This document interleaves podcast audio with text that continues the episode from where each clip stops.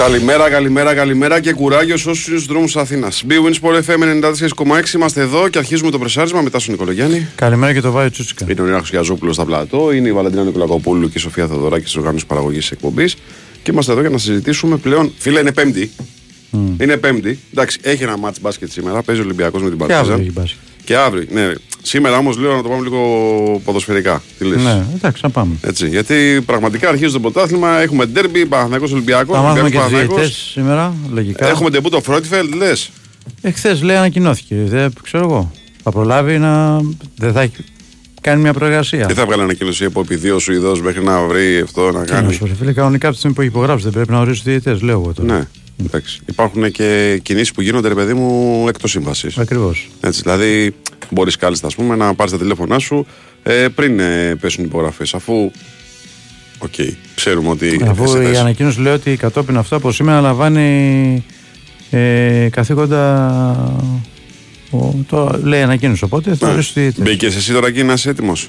Ε, εντάξει. Να κάνεις τα refresh. Ναι, ναι. Να δούμε. Λοιπόν, έχεις καμία αίσθηση για Ολυμπιακός Παναθηναϊκός? Όχι, ποιος είναι. Ελπίζω και εύχομαι να είναι ένας διαιτητής. Ήταν πολύ θεσμική τοποθέτηση. Εξαιρετικός. Ελπίζω και εύχομαι. Ε, τι να σου πω. Ε, πολύ έτσι. Μην έρθει κανένας στη χάρπα, ώστε να έρθει κάποιος ο οποίος να, να έχει ένα βάρος. Ναι. Πώς τα είδες χθες, είδες τίποτα χθες? Μπα. Ματιές έριχνα. Χαλαρά. Εγώ είδα, φίλε, είδα μπάσκετ. Και, και εγώ ματιές έριχνα, σου λέω. Το... Ο Κόρφας που λέγει ο Τζουρμπά κάνει triple double. Εσύ, αυτό, ήθελα, αυτό ήθελα. Περίμενε. Ο Φρέντριξον. Όχι, ο, ο Δημήτρης μας έλεγε για έναν άλλον άποντο. Ο άποντος έβαλε. Ο άποντος δεν ξέρω. Αλλά και ο... αυτόν έψαχνα και δεν, έβλε, δεν έβλεπαν. Τον είδα σε ένα time out. Ναι. Τον είδα σε ένα time out. Με τους πόντους, ο πάω. Φλάτεν. Θα σου πω αμέσως, ναι, βέβαια. Διότι λοιπόν, ο, ο, ο άλλος το είδα και εγώ το Φρέντριξον ότι έβαλε πολλούς. Όχι, δεν έβαλε πολλούς μόνο. Έκανε triple-double. Ναι. Πολύ σπάνιο στο ευρωπαϊκό μπάσκετ. Είναι μεγάλη νίκη του ΠΑΟΚ. Τεράστια. Και μάλιστα και με μεγάλη διαφορά. Όπως μεγάλη νίκη έκανε και ο Άρης. Και ο, και ο Προμηθέας που τους διάλυσε. Ο Προμηθέας έχει κάνει τους πενήντα πέντε πόντους. Τους διάλυσε. Τους διάλυσε. Δηλαδή... Τους πέρασε από πάνω που λέμε. εκατόν δεκαπέντε εξήντα έξι. Τρομερά πράγματα. Ναι, ωραία πράγματα. Λοιπόν, κάτσε. Γαλατασαράι ΠΑΟΚ. Να δούμε το Φλάτεν. Αυτός πώς έχει βάλει. Γιατί είχε πει μηδέν στα είκοσι δύο. Και λέει δεν μπορεί, πρέπει να το παίξουμε αυτό. Περίμενε. Αλλά δεν τον έβρισκα για να το παίξω. Δεν το δίνουν τις στοιχηματικές, φαντάζομαι. Μα δεν, όχι, δεν έδινε τους παίκτες. Στατιστικά. Γαλατασαράι μας νοιάζει. Λοιπόν. Φλάτεν, μηδέν στα ένα σου. Σοβαρά μιλάμε. Παίξαμε δύο λεπτά όμως. Δεν το σπάσεις κάθε ούτε. ούτε ρε φίλε, δύο λεπτά μας άφησες. μηδέν στα είκοσι τρία ανέβηκε. Ρε coach, δύο λεπτά μας άφησες μέσα, ρε coach. Δύο λεπτά μας άφησες μέσα, ρε coach. Ρε τι γίνεται, τρομερά πράγματα. Μάλιστα. Λοιπόν, Σκάιλερ Φλάτεν, δύο λεπτά και δύο δευτερόλεπτα, μηδέν ένα δίποντο και όλα μηδέν. Αξιολόγηση μείον ένα. Εντάξει, εκεί βέβαια ήταν ο Φρίντριξον, ο οποίος είχε δεκαεννιά πόντους, έντεκα rebound. Που είναι ένα και ένα μίλκο, έτσι. Είναι κοντούλης, δεν είναι. Ναι, γι' αυτό τον λέει Κόρφα Δημήτρης. Ναι, και δέκα, φοράει και το δέκα και δέκα assist. Triple double, κυρίες και κύριοι. Μέσα.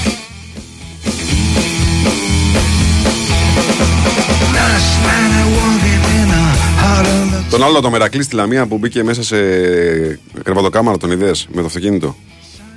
Όχι. Βράδυ Λαμία, τέσσερις ώρα ξημερώματα. Mm. Μια, ένα, μια παρέα, δύο άτομα. Mm. Προφανώς δεν πίνανε καφέ εκεί που ήταν. Παίρνουν το αυτοκίνητό τους και πάνε για το σπίτι. Αλλά μπήκαν σε άλλο σπίτι. Μπήκαν μέσα. Κλακ στην κρεβατοκάμαρα. Δεν χτύπησαν ευτυχώς ελαφριά. Oh. Για φαντάζομαι να κοιμάσαι, ρε φίλε, τέσσερις ώρα το πρωί. Και να δεις ξαφνικά μπροστά σου ε, ψυγείο αυτοκινήτου, μάσκα, ε, γυαλοκαθαριστήρες. Ναι. Εντάξει, ευτυχώς δεν είχαμε. Σοβαρές ε, σοβαρούς δραματισμούς. Στο εν μπι έι ο Βεζέκο, φίλε, δεν μηδέν τρία σουτ.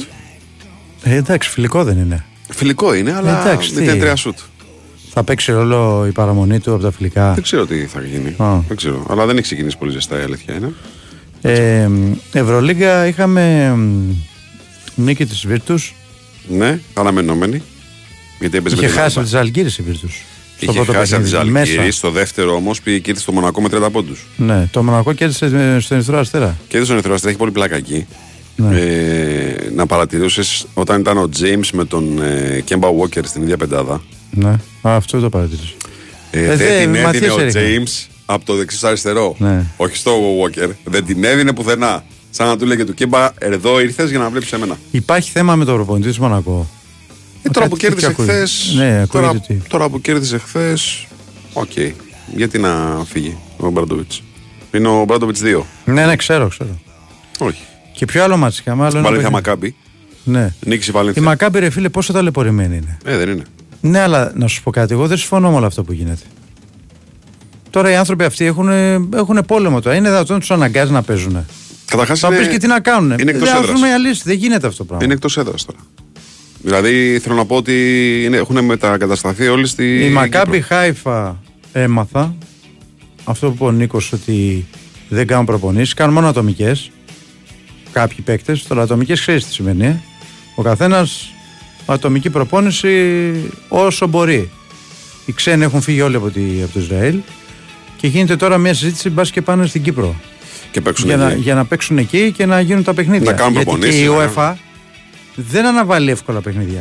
Όπως και η Ευρωλίγκα. Όχι, όχι. Δηλαδή, ναι, μεν η λογική λέει ότι το Villarreal Maccabi Haifa θα αναβληθεί, αλλά μην είμαστε και πολύ σίγουροι. Όταν αναβληθούν όλα. εκατό τοις εκατό. Και θα αναβληθούν και τα υπόλοιπα. Ναι, τα υπόλοιπα δεν νομίζω. Θα τους πούν να βρουν λύση, αλλά εγώ το θεωρώ αυτό λάθος.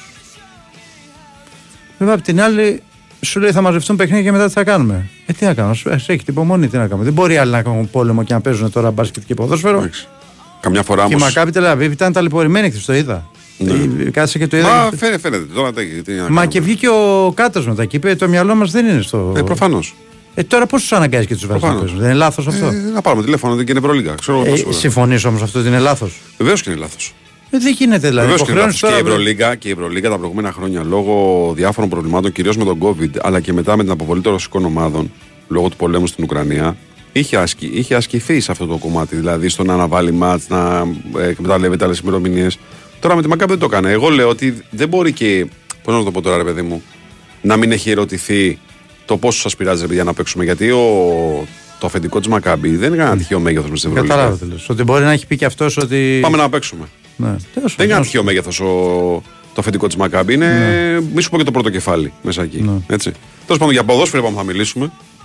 Αλλά α, μιλάμε για μπάσκετ. Ε, τώρα, στην αρχή. Ναι. Μετά πάμε στο ποδόσφαιρο. Εν τω μεταξύ, υπάρχει ένα θέμα με το παιχνίδι του Πανσεραϊκού με τον Άρη. Φέρε μου ένα σύννεφο να πέσω. Ναι. Ε, τι, τι είναι. Αυτές οι καταστάσεις δεν πήραν άδεια τώρα. Ε, δεν έγιναν ολόκληρα έργα για να γίνει το γήπεδο για να παίξει Σούπερ Λίγκα ο Πανσεραϊκός. Ρε Βαλαντίνα, δεν παίρνει τον κόσμο το δελή. Βαλαντίνα. Δεν μας ακούει η Βαλαντίνα, θα μας ακούσεις τώρα. Θα σου πω, θα σου πω. Λοιπόν, πάμε break και επιστρέφουμε. Η bwinΣΠΟΡ εφ εμ ενενήντα τέσσερα κόμμα έξι.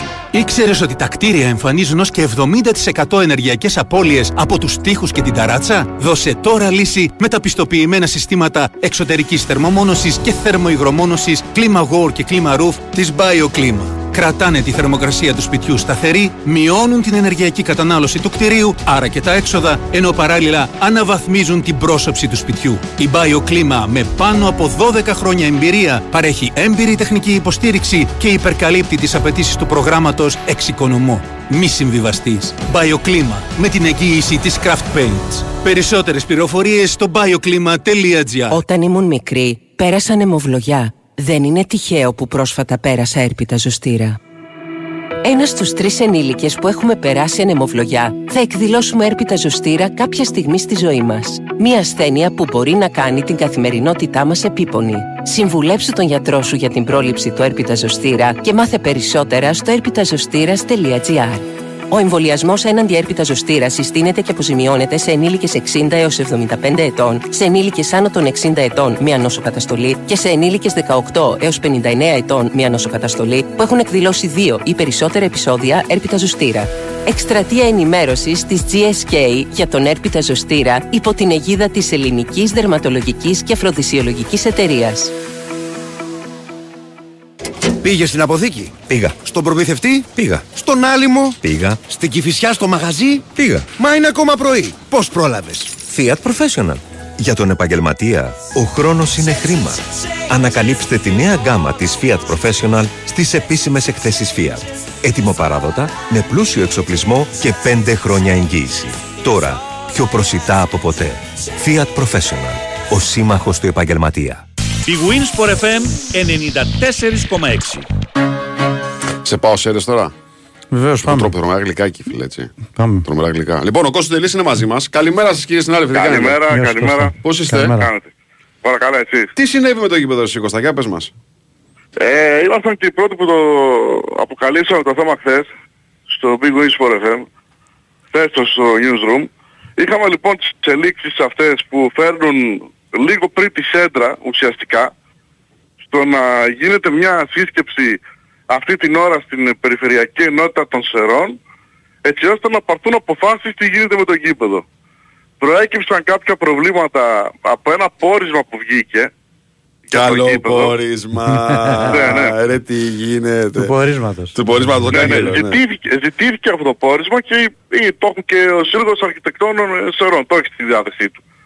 Που δείχνει την ανεπάρκεια στο, στο στέγαστρο, τη βασική κερκίδα δηλαδή, εκεί που είναι η επίσημη, αλλά και στις θύρες δύο και τέσσερα στο γήπεδο, και μέρος της ανατολικής κερκίδας, εκεί που είναι τα δημοσιογραφικά θεωρία απέναντι. Mm-hmm. Τη θύρα έξι όπως λέγεται φέτος, γιατί άλλαξαν και οι θύρες ονομασία. Μέχρι πρώτος ήταν η θύρα ένα. Εκεί που είναι το σχολείο λοιπόν από πίσω. Ε, τώρα τα ζητήματα αυτά για το γήπεδο ήταν βέβαια γνωστά όλο αυτό το χρονικό διάστημα, αλλά είχε έρθει μια επιτροπή από τη Σούπερ Λίγκα πρόσφατα, μόλις ολοκληρώθηκαν οι εργασίες στο γήπεδο, και έδωσε την άδεια για να παίξει ο Πανσεραϊκός και με τη Λαμία και με τον Παζιάννηνα. Και έτσι στη φυσική του έδρα έδωσε τα παιχνίδια αυτά, τα δύο νικηφόρα μάτς κιόλας, δύο μηδέν και τρία δύο, ενώ είχε εξεσφυτωθεί βέβαια μέχρι να γίνουν εργασίες, είχε πάει στην Τούμπα ως γνωστός να παίξει με τον Πανετολικό το ένα ένα. Ε, η αλήθεια είναι ότι το γήπεδο αυτό έχει δημιουργήσει πολλά προβλήματα στο Πανσεραϊκό εδώ και πολλά χρόνια. Δηλαδή και πριν είκοσι χρόνια είχαμε έτσι κάποια θέματα με το στέγαστρο, ε, κάποια άλλα ζητήματα κάποιες άλλες χρονιές με τον αείμνηστο, τον Πέτρο Θεοδωρίδη, με τον νότιο πέταλο. Είναι ένα παλιό γήπεδο, η αλήθεια είναι αυτή. Χρειάζεται έτσι ε, αρκετά, και αρκετά χρήματα έχουν δαπανηθεί, αλλά και πολλές φορές να γίνεται κάποιο lifting αναπεριόδους, όποτε ο Πανσεραϊκός το χρειάζεται, όποτε ανεβαίνει στην Άρθρα και η Σούπερ Λίγκα. Ε, το ζητούμενο όμως είναι τώρα λίγες μέρες πριν τον αγώνα με τον Άρη, γιατί εκδόθηκαν και εισιτήρια να έρθουν και φίλοι του Άρη να φιλοξενηθούν στο βόρειο πέταλο. Τα πετριό πέταλα δεν έχουν πρόβλημα, ούτε το νότιο που είναι οι οργανωμένοι του Πανσεραϊκού, ούτε το βόρειο. Τώρα όλα τα δεχόμενα είναι ανοιχτά για το τι θα γίνει. Δηλαδή υπάρχουν κάποια σενάρια. Πρώτον είναι να γίνει ο αγώνας κανονικά. Γιατί αυτό θα ισχυριστούν, ότι αφού υπάρχει άδεια από τη Super League. Ναι, υπάρχει άδεια, αλλά δεν είχε ληφθεί ε, υπόψη. Δεν, ναι. δεν είχε ληφθεί υπόψη το πόρισμα το οποίο λέει για πρόβλημα συστατικότητα στη θύρα έξι, για παράδειγμα. Πώς ναι, έδωσε άδεια η Επιτροπή της Super League? Αυτό απορούμε. Χωρίς το πόρισμα. Η Επιτροπή της Super League δεν ήξερε για το πόρισμα. Σου λέει αφού η περιφέρεια δίνει άδεια για τη λειτουργία του γηπέδου. Okay, ναι, δεν ήξερε για το πόρισμα όμως. Όχι, τώρα βγήκε σου λέει. Ναι, ναι. Πάντως ε, δεν, είναι μόνο, δεν είναι μόνο η Super League, έτσι είναι και η αστυνομική διεύθυνση, είναι η περιφέρεια, είναι η πυροσβεστική, είναι μια σειρά, είναι ο, ο Δήμος Σερών μέσω του ΠΑΚΠΑ, του οργανισμού που ε, έχει σχέση με το γήπεδο, η υπηρεσία δόμησης, είναι μια σειρά από ανθρώπους δηλαδή που έχουν σχέση με το γήπεδο, είναι όλοι εμπλεκόμενοι. Ε, τώρα για τα σενάρια λίγο αυτά που λέμε, δηλαδή υπάρχει ένα σενάριο να κλείσει, ε, να κλείσουν αυτές οι θύρες που έχουν πρόβλημα mm-hmm. και να μείνουν μόνο τα δύο πέταλα ανοιχτά. Δηλαδή το πέταλο που είναι οργανωμένο του Πανσεραϊκού και το πέταλο το βόρειο που θα είναι του Άρη. Okay. Γιατί δεν έχουν αγοράσει εισιτήρια. Είναι και αυτό ένα σενάριο. Ε, ένα άλλο σενάριο είναι όπως έγινε πρόσφατα στη Super League δύο, δηλαδή όπως έγινε η κλήρωση του πρωταθλήματος στην αλλαγή έδρας, έγινε στο Απόλλων Πόντου του ΠΑΟΚ Β. Ναι. Το Απόλλων Πόντου είχε πρόβλημα με το γήπεδο, ε, άλλαξαν την έδρα, έπαιξε στην Ευκαρπία ως ΠΑΟΚ Β γηπεδούχος, και στο δεύτερο γύρο θα το κάνουν στο όποτε βρεθεί το γήπεδο για την ομάδα της ε, Θεσσαλονίκης. Τώρα είναι και αυτό ένα σενάριο, δηλαδή να γίνει Άρης Πανσεραϊκός. Ε, και το άλλο σενάριο, το τελευταίο, είναι να βληθεί ο αγώνας. Μάλιστα. Να, να κάνω μια ερώτηση. Ε, έγινε το, ο Πανσεραϊκός όντως ξεσπιτώθηκε και πήγε και έπαιξε στην Τούμπα, γιατί είχε κάποια θέματα το γήπεδό του για να πάρει άδεια από τη Super League. Ναι. Αυτό με τη στατικότητα και όλα αυτά δεν διορθώθηκε, δηλαδή δεν το έφτιαξαν για να μπορέσει να παίξει και ο Πανσεραϊκός? Αυτό απορώ. Ναι, έγιναν κάποιες εργασίες, γι' αυτό πήγε στην Τούμπα, γιατί γινόταν εργασίες. Ναι, αυτές δεν ήταν στο γήπεδο. Προφανώς, όπως, όπως το ΆΚΑ, ναι, όπως το ΆΚΑ ναι. κάναμε κάποιες δουλειές που έπρεπε να τις κάνουμε για να πάρουμε άδεια. Μετά όμως, όταν βγήκε ναι. το πόρισμα αυτό ναι. της Επιτροπής Ελεκτών, ναι. ε, καταλάβαμε ότι ήταν πολύ σημαντικότερο το πρόβλημα και δεν είχαμε δουλέψει πάνω σε αυτές τις σημείες. Καταλαβαίνεις, ναι. όπως το ΆΚΑ. Ναι, εντάξει, okay. ναι, έτσι ακριβώς όπως το ΆΚΑ, γιατί έπρεπε να γίνουν και κάποια πράγματα εδώ στις Σέρες που τα ήθελε η Super League. Ναι. Δηλαδή για τις κάμερες, για την αστυνομική διεύθυνση. Για τους δημοσιογράφους. Κατάλαβα, κατάλαβα. Τα γύρω-γύρω. Τα, γύρω, γύρω. τα πιο ασήμαντα επί της ουσίας. Είναι καλοπιστικά αυτά. Αυτά είναι τα πιο ασήμαντα. Τα σημαντικά είναι αυτά που, γίνεται, που λέμε τώρα. Ε, ότι Έτσι ακριβώς. Ωραία. Κωστή, για ό,τι νεότερο. Αν το δούμε θα γίνει, περιμένουμε νεότερη ενημέρωση. Ωραία. Καλή σου μέρα, φίλε. Καλή σου μέρα. Καλή σου μέρα. Κώστας Δελής, λοιπόν. Τώρα δεν θέλω να γίνω υπερβολικός. Ναι. Αλλά το ζούμε κατά τύχη, νομίζω ότι βρίσκει κάθε μέρα εφαρμογή. Εγώ θέλω το εξής. Δηλαδή, έχεις καταλάβει τώρα το μάτς αυτά, τα μάτς αυτά του δύο του Πανσεραϊκού έχουν γίνει. Με, ευθύνη, με κίνδυνο μεγάλο για τον κόσμο. Βέβαια. Ναι. Βέβαια. Με κίνδυνο μεγάλο για τον κόσμο. Εγώ άλλο λέω. Να μας πει κάποιος υπεύθυνα πόσα πορίσματα είναι σε εξέλιξη, πόσες έρευνες είναι σε εξέλιξη και πόσα πορίσματα περιμένουμε, για να ξέρουμε ποιες εγκαταστάσεις θα κλείσουν. Γιατί όλες, μάλλον τις ελέγχουμε για κάποιο λόγο ξαφνικά το τελευταίο καιρό, και καλά κάνουμε που τις ελέγχουμε, mm. γιατί τις είχαμε ανέλυτες τόσα χρόνια, αλλά δεν μπορεί να βγει κάποια σωστή, εγώ λέω. Τι Έτσι. να πω, δεν ξέρω.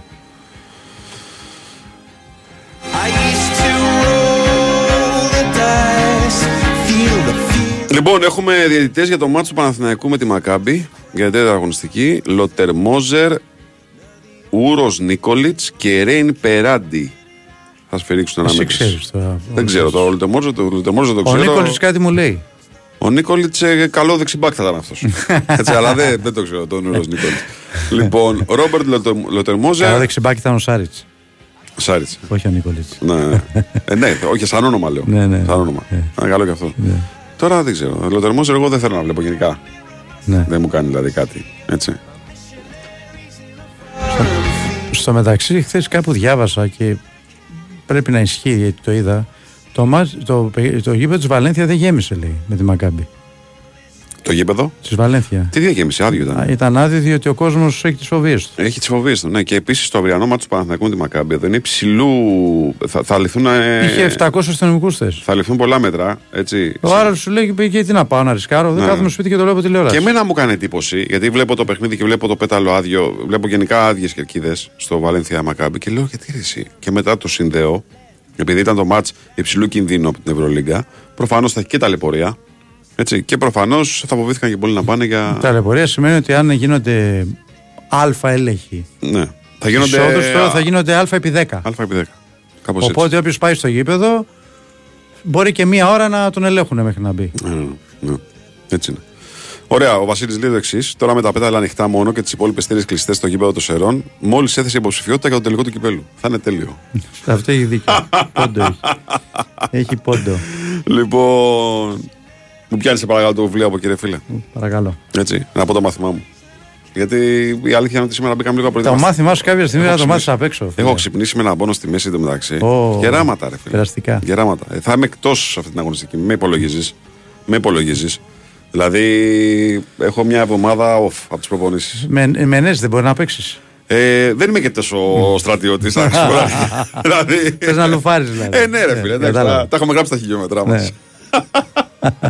Λοιπόν, εγώ να σας πω ότι παίζει την bwin για τις καθημερινές προσφορές, τα μοναδικά έπαθλα, τις ενισχυμένες αποδόσεις και τα ειδικά σε αμέτρητα πρωταθλήματα. Ρυθμιστή σε ΕΠ, συμμετοχή για άτομα άνω των είκοσι ενός, παίξε υπεύθυνα, όροι και προϋποθέσεις στο bwin.gr.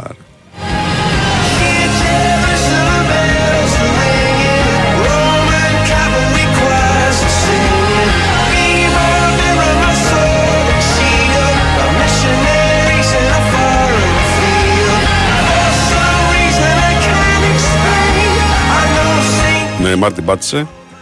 Ρίξει οκτώ μήνες έξω. Τρομερό. Ρίξει πρόσθετο χιαστού και μενισκού.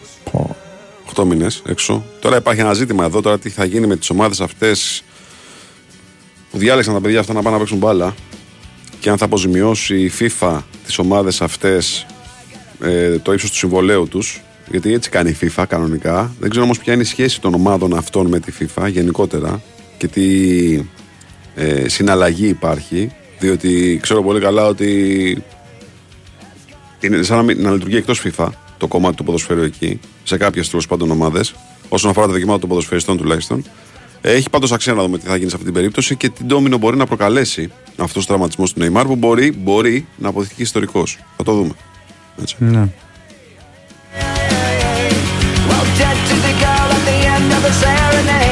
Μπέκαμ είδεσαι, μου είπες, ε.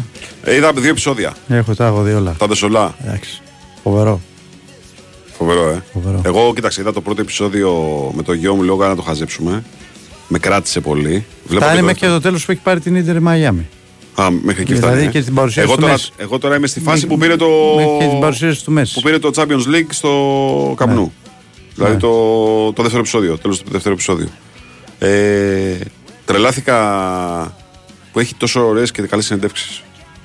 Δηλαδή... Εμένα μου έχει κάνει εντύπωση το γεγονός ότι υπάρχουν στιγμιότυπα της ζωής του και της ε, συζύγου του ε, καταγεγραμμένα στην κάμερα. Στην κάμερα, ναι.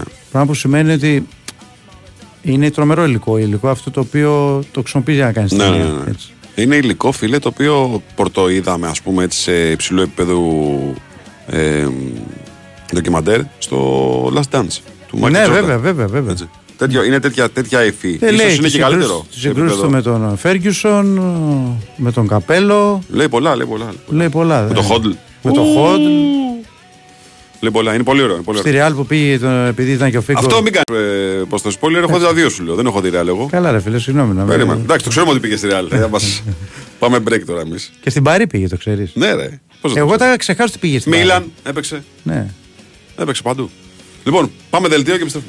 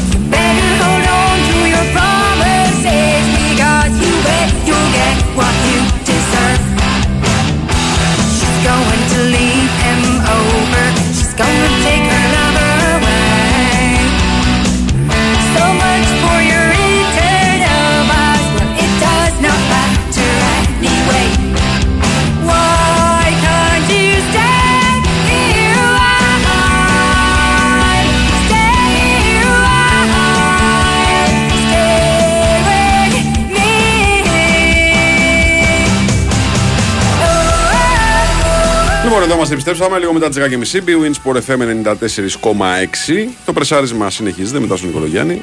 Και Βαϊτσούτσικα. Νέος Κιαζόπουλος στα πλατό, Βαλαντινά Νικολακόπουλου, Σοφία Θεοδωράκη στην οργάνωση παραγωγής εκπομπής. Και πάμε να δούμε τι γίνεται ε, στο κομμάτι του ρεπορτάζ της ΑΕΚ που έχει αρκετά θεματάκια, αρκετά ζητηματάκια. Κώστα και Τζόγλου μαζί μας. Καλημέρα σας, κύριε. Γεια σου, Κώστα, καλημέρα. Καλημέρα, καλημέρα, παιδιά.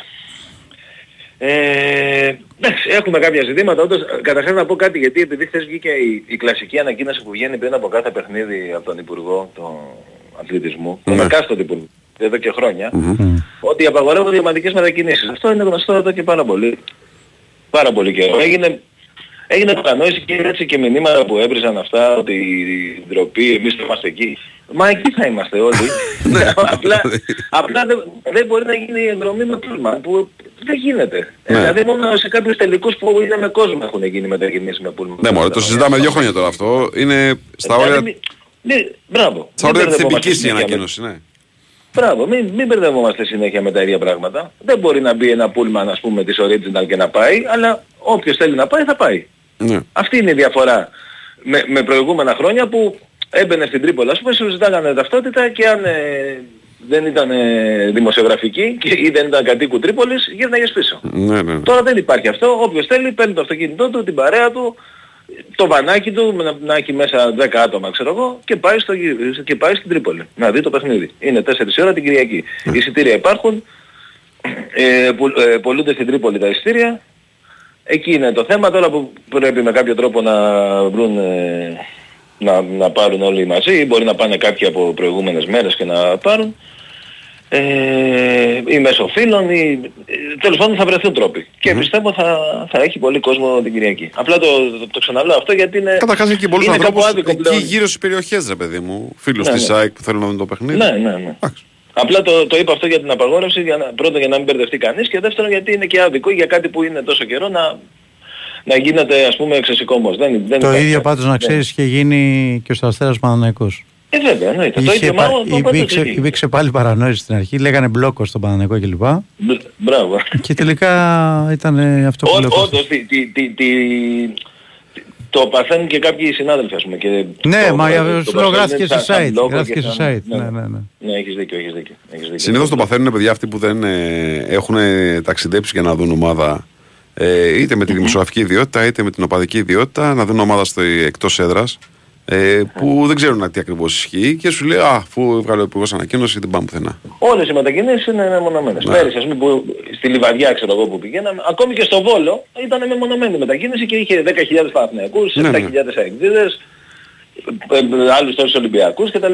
Για να είμαι ειλικρινής, βέβαια, επειδή δεν το θυμάμαι καλά, η αλήθεια είναι τότε ο, ο υπουργός είχε πει ότι απαγορεύεται γενικά η μετακίνηση στην Τρίπολη. Mm-hmm. Δεν είναι όπως το ΣΑΕΚ. Ναι, ναι, δεν είναι όπως το ΣΑΕΚ.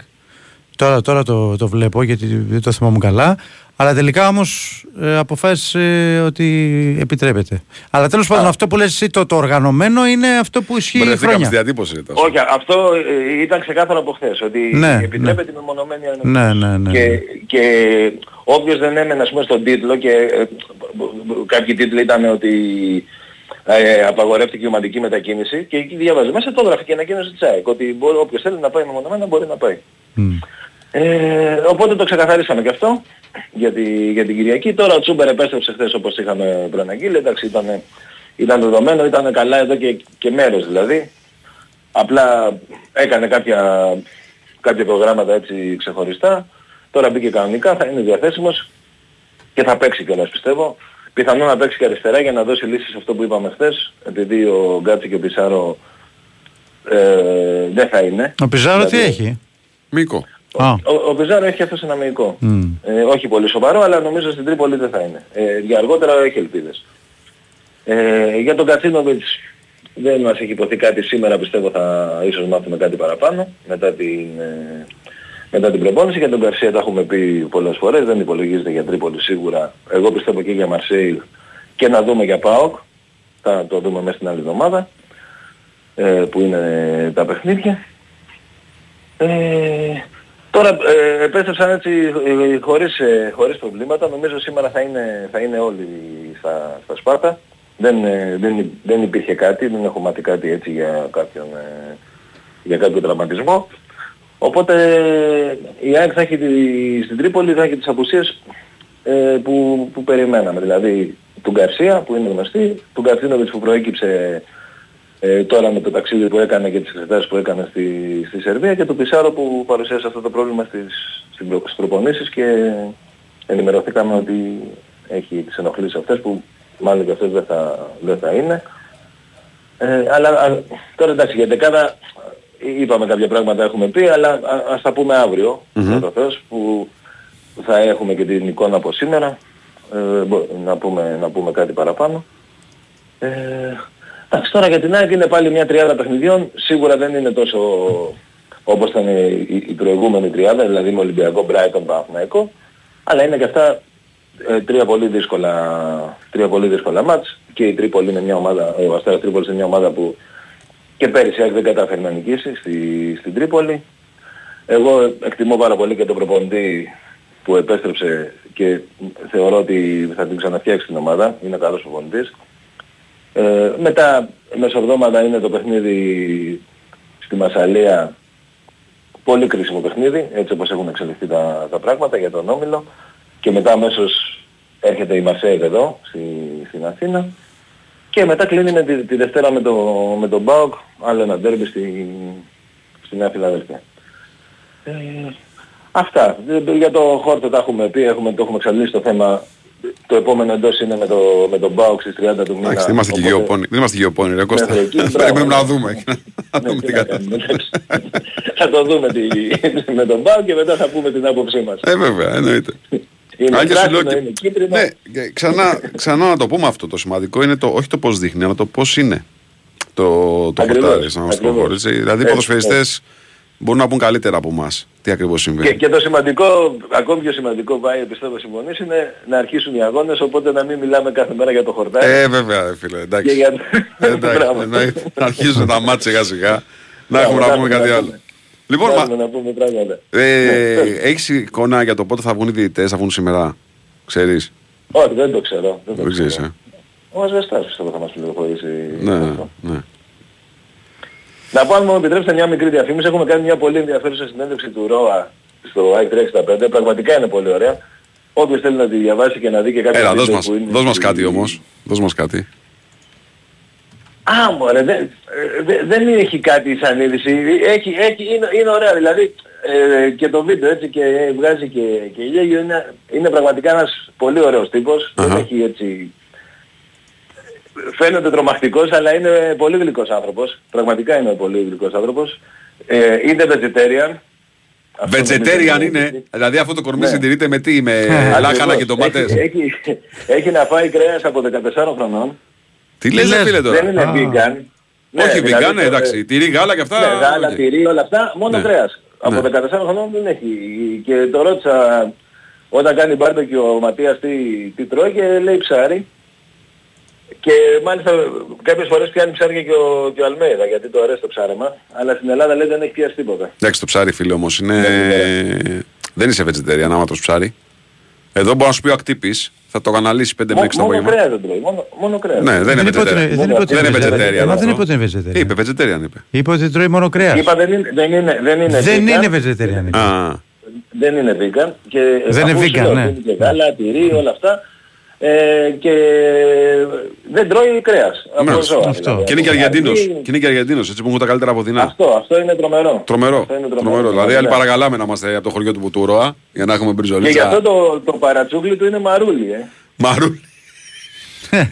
Τώρα σας αποτελείω.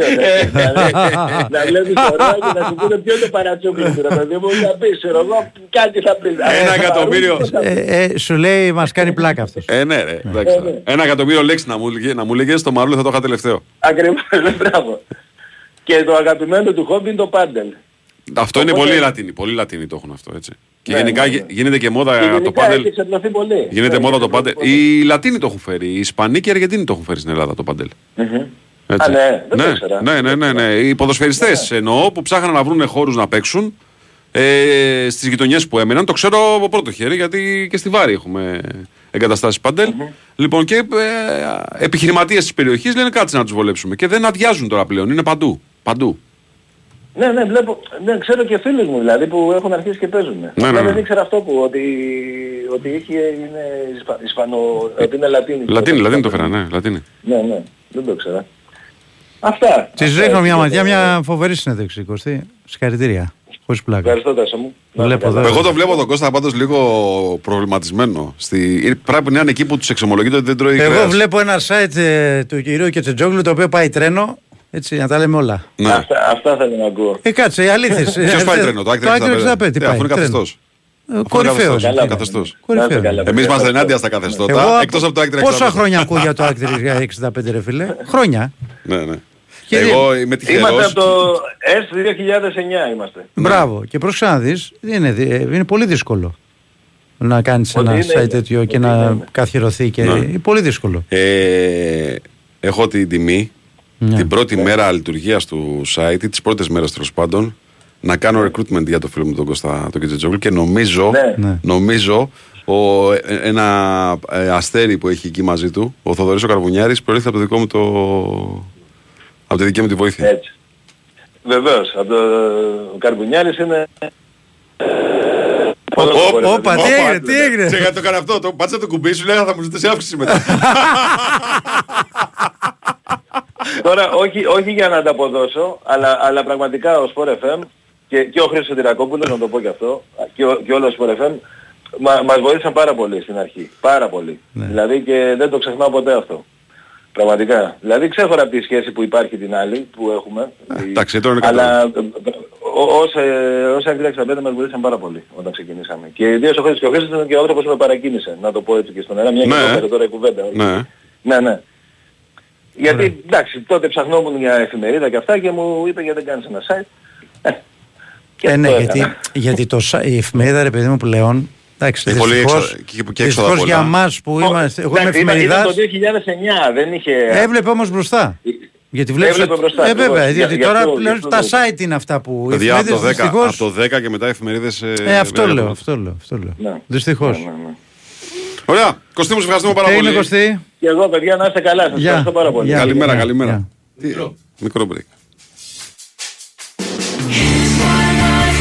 Η bwinΣΠΟΡ εφ εμ ενενήντα τέσσερα κόμμα έξι Η νέα επαναστατική μπι εμ ντάμπλιου εξ δύο είναι εδώ. Ξεκινήστε τη γνωριμία σας μαζί της πέντε μήνες πριν το πανευρωπαϊκό λανσάρισμα στη μπι εμ ντάμπλιου Σφακιανάκης. Ακολουθήστε το εντυπωσιακό roadshow δεκαοκτώ και δεκαεννέα Οκτωβρίου στη Λεωφόρο Κηφισίας πενήντα τρία, είκοσι Οκτωβρίου στη Λεωφόρο Κηφισού τριάντα έξι και Σάββατο είκοσι μία Οκτωβρίου στο κέντρο της Κηφισιάς. Νέα μπι εμ ντάμπλιου εξ δύο. Γνωρίστε την πρώτη. Αποκτήστε την πρώτη στη μπι εμ ντάμπλιου Σφακιανάκης.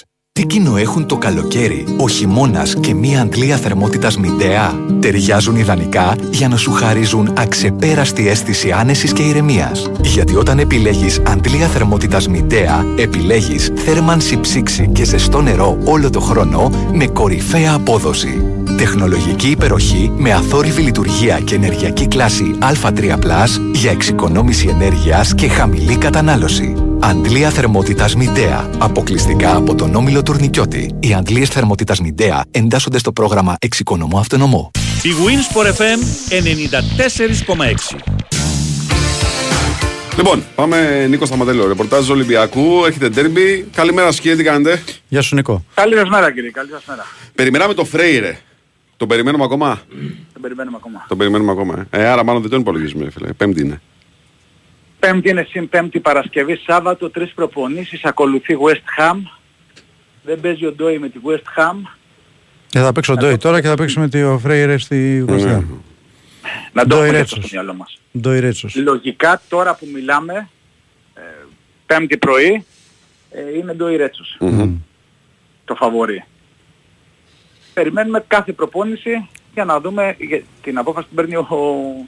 Ο προπονητής μπορεί να, να σου πει ότι ξέρεις κάτι, εγώ πιστεύω ότι τον θέλω για εξήντα λεπτά και μπορεί αυτά τα εξήντα πρώτα λεπτά να τα φέρεις σε πέρας και να τον έχω και διαθέσιμο και με τη West Ham χωρίς κάποιο πρόβλημα. Αν το αποφασίσει αυτό ο προπονητής μπορεί να δούμε το Φρέιρε. Αλλά τώρα που μιλάμε, το δίδυμο Ρέτσος Ντόι φαντάζει το μεγάλο φαβορί για το κυριακάτικο ντέρμπι με τον Παναθηναϊκό. Και ο Ορτέγκα φαβορί σε σύγκριση με τον Κίνη. Δεν νομίζω ότι έχουμε ε, πολλές, ε, πολλά περιθώρια για εκπλήξεις στην αρχική ενδεκάδα. Όχι, όχι, όχι. Α, είναι, να πούμε, ξέρω εγώ, ότι το Ορτέγκα Κίνη είναι ένα... Α, α, σου λέω, Ντόι Φρέιρε με μεγάλο φαβορί τον Ντόι και Ορτέγκα Κίνη επίσης με μεγάλο φαβορί τον Ορτέγκα. Ναι. Δεν υπάρχει και κάποια άλλη θέση να, να πειράξει, εντός εισαγωγικών να πειράξει κάτι άλλο ο Μαρτίνες. Ναι. Έχει ένα κορμό, έχει συνεχόμενα παιχνίδια, θα διαχειριστεί τους παίχτες, αλλά ε, δεν έχει δείξει, θα μου πεις ρε φίλε, λείπανε διεθνείς και σήμερα ενσωματώνονται και τελευταία, δηλαδή ο, ο Ελκαμπή και ο Γιώβετιτς σήμερα θα κάνουν προπόνηση με την υπόλοιπη ομάδα. Ε, σήμερα ε, θα είναι όλοι μαζί. Ο Ελκαμπή θα είναι βασικός και ο Γιώβετιτς θα είναι στον πάγκο μας αναγκαστικά. Λογικά αυτό. Έτσι. Λο, αν έρθουν καλά τα παιδιά, αυτό. έτσι, αν έρθουν καλά τα παιδιά προφανώς. Δεν, δεν, δεν υπάρχει κάποια πληροφορία για ενοχλήσεις από τους διεθνείς που γύρισαν. Ίσως μόνο ο Μασούρας, όχι ενοχλήσεις, μια, μια χαρά είναι το παιδί, απλά έχει συνεχόμενα παιχνίδια και με την εθνική και σε υψηλό ρυθμό. Θυμάστε που κάναμε μια κουβέντα και χθες ότι οι παίχτες που μένουν πίσω, οι καλοί παίχτες που μένουν πίσω, αυτοί που χτυπάνε πόρτα ενδεκάδας και είναι εκεί όλες τις ημέρες, ε, μπορεί να κάνουν ένα κλικ παραπάνω στον, στον προπονητή. Δηλαδή να διαχειριστεί το Μασούρα. Ναι ρε παιδί μου. Ναι, υπάρχουν αλλά... συνεχόμενα παιχνίδια, όχι για κανέναν άλλο λόγο. Και να δούμε ας πούμε τον Πιέλ. Μετά τη West Ham τι έχει ο Ολυμπιακός? Μετά πάει στον Όφι. Μετά πάει στον Όφι. Ναι. Έχει κύπελο. Η κλήρωση κυπέλου πότε γίνεται? Δεν ξέρω ρε φίλε. Σε ρώτησα και εγώ προχθές και δεν μου απάντησες. Εγώ γιατί να σου απαντήσω? Νίκο, ξέρεις? Όχι. Εγώ γιατί να σου απαντήσω? Μ' αρέσει ο διαλογός σας, γι' αυτό γελάω. Ε, ναι. Ναι. Δεν δε γελάω με τα, με τα χάλια της ΕΠΟ. ε, μετά το κύπελο υπάρχει ΠΑΟΚ, η ρεβάνς με τη West Ham και μετά πάει Τρίπολη Ολυμπιακός. Ναι. Αυτό είναι το πρόγραμμα μέχρι την επόμενη διακοπή για την... Για πολύ, την πιο δύσκολο, πολύ πιο δύσκολο, έτσι. Κάποια στιγμή θα έρχονταν και τα δύσκολα. Ναι, ναι, πολύ πιο δύσκολο. Ναι. Το ξέρουν το πρόγραμμα στον Ολυμπιακό και γι' αυτό υπάρχει ε, και η ανάλογη προετοιμασία από τον Μαρτίνεφ έτσι ώστε να διαχειριστεί τους παίχτες, γιατί πάντα υπάρχει ο, η παράμετρος που ξέρουμε ότι χτίζεται ακόμα η ομάδα. Χτίζεται, τι να κάνουμε. Ναι. Και προσπαθεί να βάλει παίχτες στην ενδεκάδα με συνεχόμενα παιχνίδια. Δεν είναι το πιο εύκολο με αυτά τα παιχνίδια που έχει. Μόνο το σεβασμό αν έπαιζε στο Καραϊσκάκι με την Κηφισιά, τη Λαμία, το Βόλο και δεν ξέρω εγώ ε, τι θα βλέπαμε τελείως διαφορετικά πράγματα, ναι. Ναι. Με τον Παναθηναϊκό κυρίως με τον Παναθηναϊκό, τον ΠΑΟΚ και τα υπόλοιπα, τη West Ham και όποιον άλλο βρει στον δρόμο του Ολυμπιακός, ε, φαντάζομαι μόνο στο κύπελλο μπορεί να κάνει κάποιος πειραματισμός. Ναι. Και ανάλογα θα του πέσει και στο κύπελλο, έτσι. Δεν ξέρουμε θα του πέσει στο κύπελλο. Εννοείται και η αντίπαλο θα έχει στο κύπελλο. Εννοείται δεν είναι και αυτό. Απλά λες, το κύπελλο είναι ο τρίτος στόχος κάθε χρόνο του Ολυμπιακού, αλλά είναι στόχος. Ναι. Επειδή είναι τρίτος στόχος δεν σημαίνει ότι θα παίξω εγώ. Αυτά είναι τα, τα δεδομένα. Ε, με τα εισιτήρια να υπάρχουν στα, στα εκτοτήρια, τα ελάχιστα που έχουν απομείνει, και από σήμερα στις δύο το μεσημέρι μέσω διαδικτύου στο ολυμπιακός τελεία org είναι τα εισιτήρια για τη West Ham. Α, μάλιστα. Εκεί καταλαβαίνεις μεγάλη ζήτηση. Δεν ξέρω πόσοι θα περιμένουν ε, το αποτέλεσμα, γιατί το ξέρουμε πολύ καλά ότι ένα θετικό αποτέλεσμα σε ντέρμπι επηρεάζει και περισσότερο κόσμο. Εντάξει, West Ham να... όμως. Είναι West Ham. Είναι... είναι West Ham. Εγώ σου λέω τι, κάνει, τι, τι, τι σκέφτεται κόσμος. Ότι, ξέρεις, ε, που, εκεί που το σκέφτεται να πάω να μην πάω, αν δεν μια καλή εμφάνιση με τον Παναθηναϊκό και μια νίκη, ε, αλλάζουν και τα δεδομένα. Σωστό. Σου λέει, ναι. Πάμε να σταθούμε δίπλα στην ομάδα, παίζει καλά, νικάει, να είμαστε και εμείς εκεί. Ε, βέβαια, ε, το παίζει καλά. Ο Μαρτίνας χθες μια ομιλία στους παίκτες ε, ξεκαθάρισε ότι πρώτος στόχος είναι η νίκη. Το λογικό είπε. Γιατί... Τώρα, για να μην κρυβόμαστε και πίσω από το δάχτυλό μας, αν νικήσει το Παναθηναϊκό και δεν πραγματοποιήσει και καλή εμφάνιση, ε, μικρό το κακό. Αν πραγματοποιήσει την καλύτερη του φετινή εμφάνιση ο Ολυμπιακός και δεν πάρει θετικό αποτέλεσμα, τι θα λέμε. Ευχαριστώ πολύ. Έτσι, ναι. Πάντως, όσο ώρα μιλάς, αυτό που βλέπω ότι έχει τα παιχνίδια της έκτης φάσης του κυπέλλου. Έχουν προγραμματιστεί τα πρώτα τριάντα μία Οκτωβρίου έως δύο Νοεμβρίου. Ναι. Ακριβώς, ναι, η Ρεβάνς πέντε με επτά Δεκεμβρίου. Απλά δεν ξέρουμε ακόμα τα ζευγάρια. Εντάξει. Δεν γίνει κλήρωση. Έχουμε, πόσο έχουμε σήμερα, δεκαεννέα Οκτωβρίου, και δεν ξέρουμε ποιοι θα παίξουν στις τριάντα μία Οκτωβρίου. Πιστεύω ότι πάμε να το μάθουμε μιλάμε, και στις τριάντα Οκτωβρίου.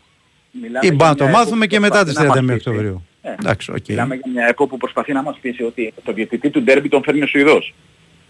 Ναι. Έχεις άλλη ενημέρωση? Εννοείται ότι έχω άλλη ενημέρωση. Μάλιστα. Ρεπορτάζ κάνετε χρόνια και δυο σας. Τόσο καιρό πριν οποιοσδήποτε αρχιδιαιτητής έψαχνε διαιτητή για ντέρμπι. Δηλαδή θέλετε να μου πει ότι... Καλά, μην ορκίζουν γιατί ψάχνουνε. Γιατί εδώ τελευταία στιγμή δεν βρίσκανε, υποτίθεται, και βάζαν Έλληνες. Άστο τώρα. Το τι ψάχνουν και τι ψάχνουνε. Σωστό και αυτό. Σωστό και αυτό. Αλλά εδώ μιλάμε για ένα πρόεδρο του ΣΕΠΟ που προσπαθεί να πείσει τους ανωτέρους του ότι είχε τρία βιογραφικά για να διαλέξει η αρχιδιαιτητή. Ναι. Συγγνώμη, συγγνώμη, πότε είπες ότι είναι η πρώτη αγωνιστική, η πρώτη αγώνες της έκτης φάσης? Τέλος Οκτωβρίου. Τέλος Οκτωβρίου, γιατί? Δύο, πέρα, ε, άρα αυτό μας λέει ο φίλος ότι κλήρωση κυπέλλου δεκατέσσερις Νοέμβρη δεν μπορεί να ισχύει. Όχι. Δεν γίνεται. Μάλιστα. Ωραία. Νίκολα, ευχαριστώ πάρα πολύ. Καλή σου μέρα. Λοιπόν, υπάρχει ένας φίλος που μας κάνει επίθεση εδώ, γιατί λέει το πρώτο πάντελ στην Ελλάδα φτιάχτηκε το δύο χιλιάδες δεκατρία στην Γλυφάδα. Να είστε ενημερωμένοι πριν μιλήσετε. Το πρώτο πάντελ. Ναι. Γιατί είπαμε κάτι διαφορετικό εμείς? Όχι, πάτη, τέλος πάντων, ναι. Και ο Θανάσης Ασπρούλιας με ενημερώνει mm. ότι είναι απόλυτα λογικό οι Λατίνοι να έχουν φέρει το πάντελ στην Ελλάδα, διότι το άθλημα γεννήθηκε η Ουρουγουάη. Όριστε, το ξέρεις. Όχι. Αύριο μεθαύριο όμως. Ο Θανάσης μας έκανε πιο σοφούς. Αύριο μεθαύριο όμως. Ναι. Όταν θα πας σε κάνει μια παρεούλα και θα παίξεις, ξέρω εγώ, τύπου, τύπου trivial, ναι, και σου σκάσει η ερώτηση πού γεννήθηκε το πάντελ και επίσης η Ουραγουάη. Ουραγουάη θα πω, όπως έλεγε κάποιος. Ναι, ναι, ναι, μπράβο, ναι. Της Ουραγουάης. Ουραγουάης, λοιπόν. Ναι. Πες ένα μπράβο στο Θανάση όμως. Ε, εννοείται θα πω μπράβο στο Θανάση. Έτσι. Ασπρούλιας. Ευχαριστούμε, κύριε Θανάση. The best. Έτσι. Έτσι. Λοιπόν, είναι και ψηλός, δεν πάω ότι πεις και δεκάκια κουβέντα. Εννοείται. Λοιπόν, break, δελτίο, επιστρέφουμε.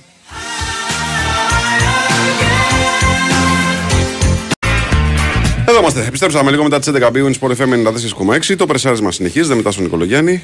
Και Βάιο Τσούτσικα. Με Νεαρχιαζόπουλο στα πλατό. Με Βαλαντινά Νικολακοπούλου και Σοφία Θεοδωράκη στην οργάνωση παραγωγής της εκπομπής. Λοιπόν, τα είπαμε για Ολυμπιακό, τα είπαμε για ΑΕΚ. Πάμε στον Παναθηναϊκό και αυτός προετοιμάζεται για τον ντέρμπι και αυτός περιμένει αφήξεις. Νίκος Αθανασίνο μαζί μας. Καλημέρα σας, κύριε. Bonjour, καλημέρα, Βάια. Καλημέρα. Bonjour, Νίκ. Bonjour, Νίκ. Ναι, αρχίζει στέλνει. Πράκτορας. Ε, τι να κάνω, αφού το κοινό ζητά άμεσες λύσεις, προετοιμασία, ναι, ναι, σωστά, να είμαστε πανέτοιμοι.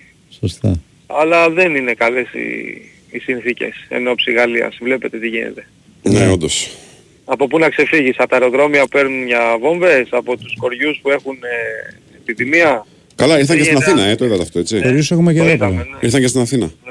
Εκεί είναι μεγάλο το πρόβλημα, πολύ πάντως. Ναι, όντως. Πραγματικά έχουμε τεράστιο πρόβλημα τον Αύγουστο οι άνθρωποι. Τέλος πάντων, εντάξει, θα κάνουμε, επιβιώσουμε. Ε, κανόνισε τώρα να μου έρθει άλλος με γκρίνια εδώ, ε, μετά πίσω. Στην εκπομπή. Καλά, με, με, γκρίνια, με γκρίνια να σου έρθει δεν είναι τίποτα. Μην τον επιστρέψουμε τίποτα κοριούς πίσω. Αυτό να πρέπει να σε προβληματίζει μόνο, τίποτα άλλο. Γιατί κάνετε και μαζί εκπομπή. Ναι. Λοιπόν, α, με τι να ξεκινήσουμε. Νομίζω ότι η πιο μεγάλη είδηση της χθεσινής ημέρας έχει να κάνει με τις δηλώσεις του Πρωθυπουργού για τον Βοτανικό. Ναι. Α, γιατί... πριν συνεχίσεις, ναι, πες, ε, πες. Τώρα ο κύριος Δούκας μιλάει στους σατεριαστούς, οπότε ναι, πιστεύω θα ρωτηθεί για το Βοτανικό και θα απαντήσει. Ή θα είναι η πρώτη Ελπίζω. επίσημη τοποθέτηση. Ελπίζω. Ναι, έχει δώσει, έχει δώσει τρεις-τέσσερις συνεντεύξεις. Αλλά δεν ρωτήθηκε.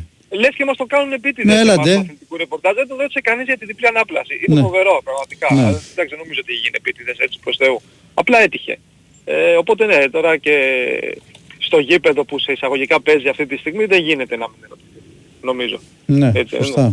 Αλλά όπως και να έχει, ε, από τη στιγμή που υπάρχει η χθεσινή τοποθέτηση του Πρωθυπουργού του Κυριάκου Μητσοτάκη, ο οποίος ξεκαθάρισε για ακόμα μία φορά ότι το έργο της διπλής ανάπλασης και φυσικά το γήπεδο του Παναθηναϊκού στο Βοτανικό θα ολοκληρωθούν, γιατί είναι ένα έργο το οποίο έχει χρηματοδοτηθεί κεντρικά και όχι μόνο από τον Δήμο Αθηνών, νομίζω ότι ε, σε επίπεδο επικοινωνιακό, γιατί πάνω απ' όλα στο τέλος της ημέρας αυτό που μετράει είναι η ουσία, αλλά νομίζω στο επίπεδο επικοινωνιακό δεν ε, μπορούμε να έχουμε κάποια απορία για το τι θα γίνει στη, στη συνέχεια. Και είχαμε πει και από την πρώτη μέρα ότι από τη στιγμή που το έργο έχει προχωρήσει τόσο πολύ, έχουν μπει υπογραφές σε όλα τα ζητήματα, έχει βρεθεί ο ανάδοχος ε, του έργου, ε, αυτό το έργο φαίνεται ότι δεν μπορεί να σταματήσει. Ναι. Εντάξει, απλά επειδή είμαστε στην Ελλάδα και όλοι ξέρουν τι σημαίνει αυτό, ε, κρατάμε πάντα μία πισινή, γιατί καλό είναι να το κάνουμε μέχρι να δούμε με τα ίδια μας τα μάτια να σηκώνεται το νέο γήπεδο του Παναθηναϊκού στο Βοτανικό. Τώρα από εκεί και πέρα, ε, ξεκινά νομίζω σήμερα ουσιαστικά, τώρα το πρωί ξεκινήσει εδώ και δέκα λεπτά η προετοιμασία του Παναθηναϊκού για το κυριακάτικο ντέρμπι κόντρα στον Ολυμπιακό. Άκουγα και πριν τον Νίκο Σταματέλο και εσάς να συζητάτε για το θέμα του διαιτητή του ντέρμπι, τον οποίο προφανώς θα έχει επιλέξει ο κύριος Μάνταλος, το ναι. εγώ, ή κάποιος άλλος από την ΕΠΟ, και όχι ο νέος αρχιδιαιτητής.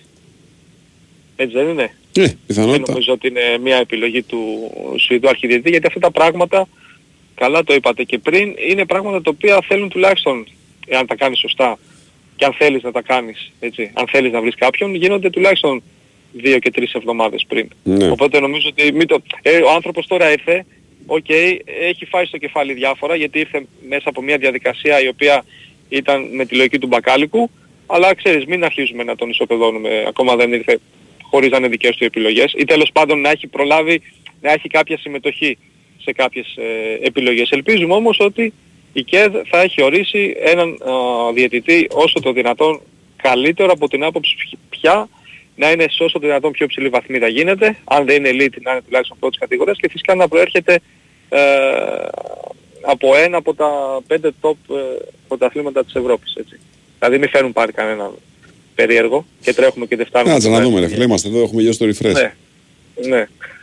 Σήμερα νομίζω να ανακοινωθεί. Ε, λογικά σήμερα, ναι. Ωραία, ε, θα πάει το εφ πέντε σύννεφο. Λοιπόν, ναι, ναι. Ε, τώρα από εκεί και πέρα στο καθαρά αγωνιστικό κομμάτι επέστρεψαν οι διεθνείς, θα ξεκινήσουν και εκείνοι σήμερα τις προπονήσεις. Χθες ο Ιωαννίδης έκανε αποφόρτιση. Δεν μπορούμε νομίζω να πούμε αυτή τη στιγμή πάρα πολλά όσον αφορά το θέμα της ενδεκάδας, αν και κάποια πρόσωπα νομίζω θα πρέπει να τα θεωρούμε σίγουρα, ειδικά στην άμυνα. Mm-hmm. Έτσι, δηλαδή που εκεί ο Παναθηναϊκός έτσι κι αλλιώς έχει μόνο δύο στόπερ, το Σέγεφελ και το Γετβάι, ο Μπρινιόλι δεν βγαίνει σε αυτά τα παιχνίδια. Νομίζω αριστερά πολύ δύσκολα να προτιμήσει τον Μλαντένοβιτς αντί του Χουάνκαρ, και αυτό έχει να κάνει κυρίως με την ανασταλτική συμπεριφορά του Σέρβου ακραίου μπακ. Κοιτάξτε, κάποια πράγματα, ας πούμε, ξέρω εγώ, στα άκρα της επίθεσης με Μανσίνη Παλάσιος και στην κορυφή τον Ιωαννίδη, οκ, okay, αυτά είναι πράγματα νομίζω λίγο πολύ δεδομένα. Αυτά που είναι ανοιχτά περισσότερο έχουν να κάνουν με τις θέσεις στη μεσαία γραμμή και με το δεξιά άκρο της άμυνας, που πραγματικά νομίζω ότι, δεν ξέρω και ο Τάσος αν συμφωνεί, ότι είναι πενήντα πενήντα, θα ξεκινήσει ο Κότσιρας ή ο, ή ο Βαγιανίδης. Ναι, ναι. Η αλήθεια είναι ότι ο Βαγιανίδης ναι. δεν έχει ρυθμό. Ισχύει. Ναι, και δεν ξέρω αν θα παίξει ρόλο επειδή είναι το μάτς αυτό. Mm-hmm. Άρα ότι mm-hmm. ο Βαγιανίδης θα αρχίσει πάλι και να παίζει, δηλαδή αν δεν παίξει αυτό το μάτς πιστεύω θα παίξει με τη Ρεν. Σωστά. Καταλάβες. Σωστά, έχει τη δυνατότητα αυτή. Mm-hmm. Τι άλλο. Ε, σα, στη μεσαία γραμμή ούτε και ο Αρά νομίζω θα πρέπει να θεωρείται σίγουρος. Ναι, και εγώ βλέπω πολύ Αρά. Εκεί αν θα έχει Τσέριν, αν θα έχει Βιλένα, αν θα έχει Μπερνάρδη, αν, αν θα έχει Τζούρισης, νομίζω είναι πράγματα τα οποία θα πρέπει να περιμένουμε. Και, ε, ναι, και στα φτερά, εντάξει, δεδομένα δεν βγαίνει ο Παλάσιος από την ενδεκάδα. Αυτό είναι σίγουρα, αλλά καλό είναι, ξέρεις, να περιμένουμε κανένα δύο μέρες ακόμα να δούμε α, τι άλλο μπορεί να προκύψει όσον αφορά την ενδεκάδα του Παναθηναϊκού σε αυτό το ντέρμπι με τον Ολυμπιακό. Μάλιστα. Εντάξει, νομίζω ότι αύριο θα έχουμε μια πιο καθαρή εικόνα για την κατάσταση των παιχτών ε, που, που έρχονται από ταξίδια. Τώρα, mm-hmm. που είναι η προπόνηση. Τώρα θα έρθουν τα παιδιά, θα μπουν στην προπόνηση. Θα, είναι οι Σέρβοι και οι Σλοβαίνοι που θα είναι στην προπόνηση. Ναι, γύρισαν κανονικά, ναι. θα προπονηθούν. Ναι. Δεν έχουν κάτι, γιατί ρωτήσαμε πριν, δεν έχουν κάτι, δεν έχει επιστρέψει, ξέρεις, κάποιος... Έχει φάει μια κλωσιά, κάποιο... Ο Σπόρα έφαγε την κλωσιά που δέχτηκε η δεύτερη ναι. και τον κόκκινο ναι. αμυντικός. Και ο Σπόρα σε σχέση με τον Ιωαννίδη, για το αν υπάρχει εκεί, ξέρεις, κάποιο ερώτημα για το ποιος από τους δύο θα ξεκινήσει, ο Σπόρα είναι πολύ πιο ε, επιβαρημένος, έχει πολύ μεγαλύτερη κούραση από τον Ιωαννίδη. Παρά το γεγονός ότι ο Ιωαννίδης έπαιξε με την Ολλανδία και ο Σπόρα, ο Σπόρα έπαιξε σε δύο παιχνίδια. Έτσι, μέσα σε σύντομο χρονικό διάστημα, και μην ξεχνάμε ότι είχε και ένα πάρα πολύ μεγάλο ταξίδι να κάνει από τη Βόρεια Ιρλανδία να επιστρέψει στην Αθήνα. Ναι. Ενώ ο Φώτης ήταν εδώ. Και ο Φώτης έπαιξε Δευτέρα. Και είναι και σε καλύτερη κατάσταση ο Ιωάννης. Αυτό δεν το συζητάμε καν. Ναι. Αυτό δεν το συζητάμε ναι. καν. Από εκεί ξεκινάμε. Ναι. Εννοείται. Α, να προσθέσω και κάτι για το θέμα της ε, Μακάπη Χάιφα που το συζητάγαμε και χθες. Την Κυριακή θα συνεδριάσει η Εθνική Ομοσπονδία Ποδοσφαίρου στο Ισραήλ για να αποφασίσει τις επόμενες κινήσεις όσον αφορά την συνέχεια του πρωταθλήματος. Είναι ένα θέμα το οποίο καταλαβαίνουμε όλοι ότι μας αφορά από τη στιγμή που η Μακάμπι Χάιφα είναι μία από τους αντιπάλους του Παναθηναϊκού στον έκτο όμιλο του, του Europa League. Τα σενάρια που υπάρχουν αυτή τη στιγμή είναι τα εξής. Το πιο πιθανό είναι να βρουν ένα μέρος κάπου στο Ισραήλ, το οποίο είναι μακριά από τις εχθροπραξίες, να μεταφερθούν όλες οι ομάδες εκεί για προπονήσεις και σε αυτή την κοντινή περιοχή να προσπαθήσουν να ολοκληρώσουν το πρωτάθλημα χωρίς να παίξουν play-offs. Δηλαδή να το τελειώσουν όσο το δυνατόν πιο γρήγορα, με την μεγαλύτερη δυνατή ασφάλεια σε περιοχές οι οποίες τέλος πάντων αυτή τη στιγμή δεν δείχνουν να... Τα ευρωπαϊκά να όμως δεν μπορούν να γίνουν εκεί, με τίποτα. Τα ευρωπαϊκά δεν το συζητάμε καν αυτό, έτσι.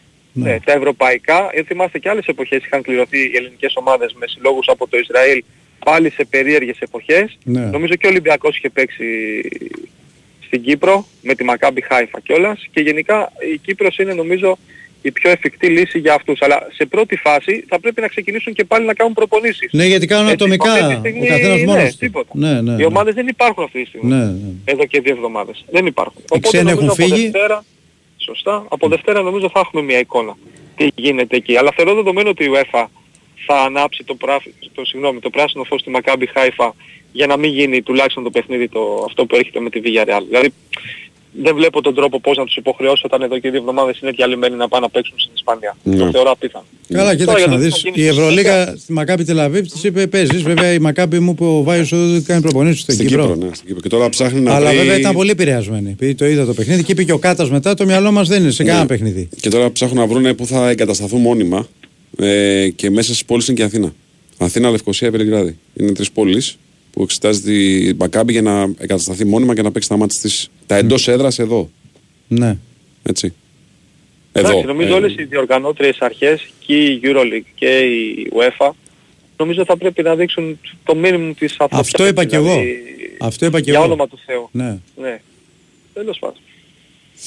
Ωραία. Νικόλα, μου σε ευχαριστούμε πάρα πολύ. Ε, Νικό. Και εγώ σας καλή ευχαριστώ. Καλή σήμερα. Να σου πω ότι η προσφορά που περίμενες είναι στην bwin, εντελώς δωρεάν και χωρίς κατάθεση για όλα τα νέα μέλη. Η προσφορά ισχύει ως τις είκοσι δύο Οκτωβρίου, ρυθμιστή σε ΕΠ, συμμετοχή για άτομα άνω των είκοσι ενός ετών. Παίξει υπεύθυνα, όροι και προποθέσεις στο bwin.gr.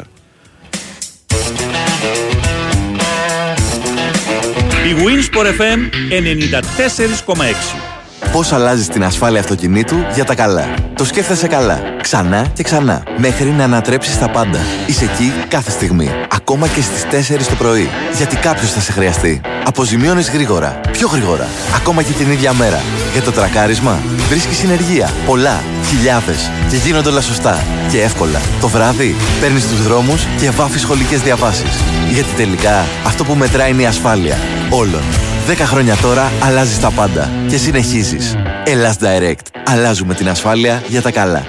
Τελευταία διαβάζω υπαρξισμό και με βοηθάει πολύ να αλλάζω οπτική. Εγώ διαβάζω λογαριασμό. Τι διαβάζεις? Το λογαριασμό του ρεύματος. Με την οικονομία στην ενέργεια, μετά την αλλαγή κουφωμάτων, άλλος άνθρωπος νιώθω. Με τα Ελ Βι Αλ βλέπεις τα πράγματα διαφορετικά. Γιατί στην Ελ Βι Αλ σχεδιάζουμε και παράγουμε αρχιτεκτονικά συστήματα αλουμινίου με τη μοναδική τεχνολογία άι δύο που διαθέτει μια έξτρα ζώνη θερμομόνωσης και κάνει την εξοικονόμηση ενέργειας απλή υπόθεση.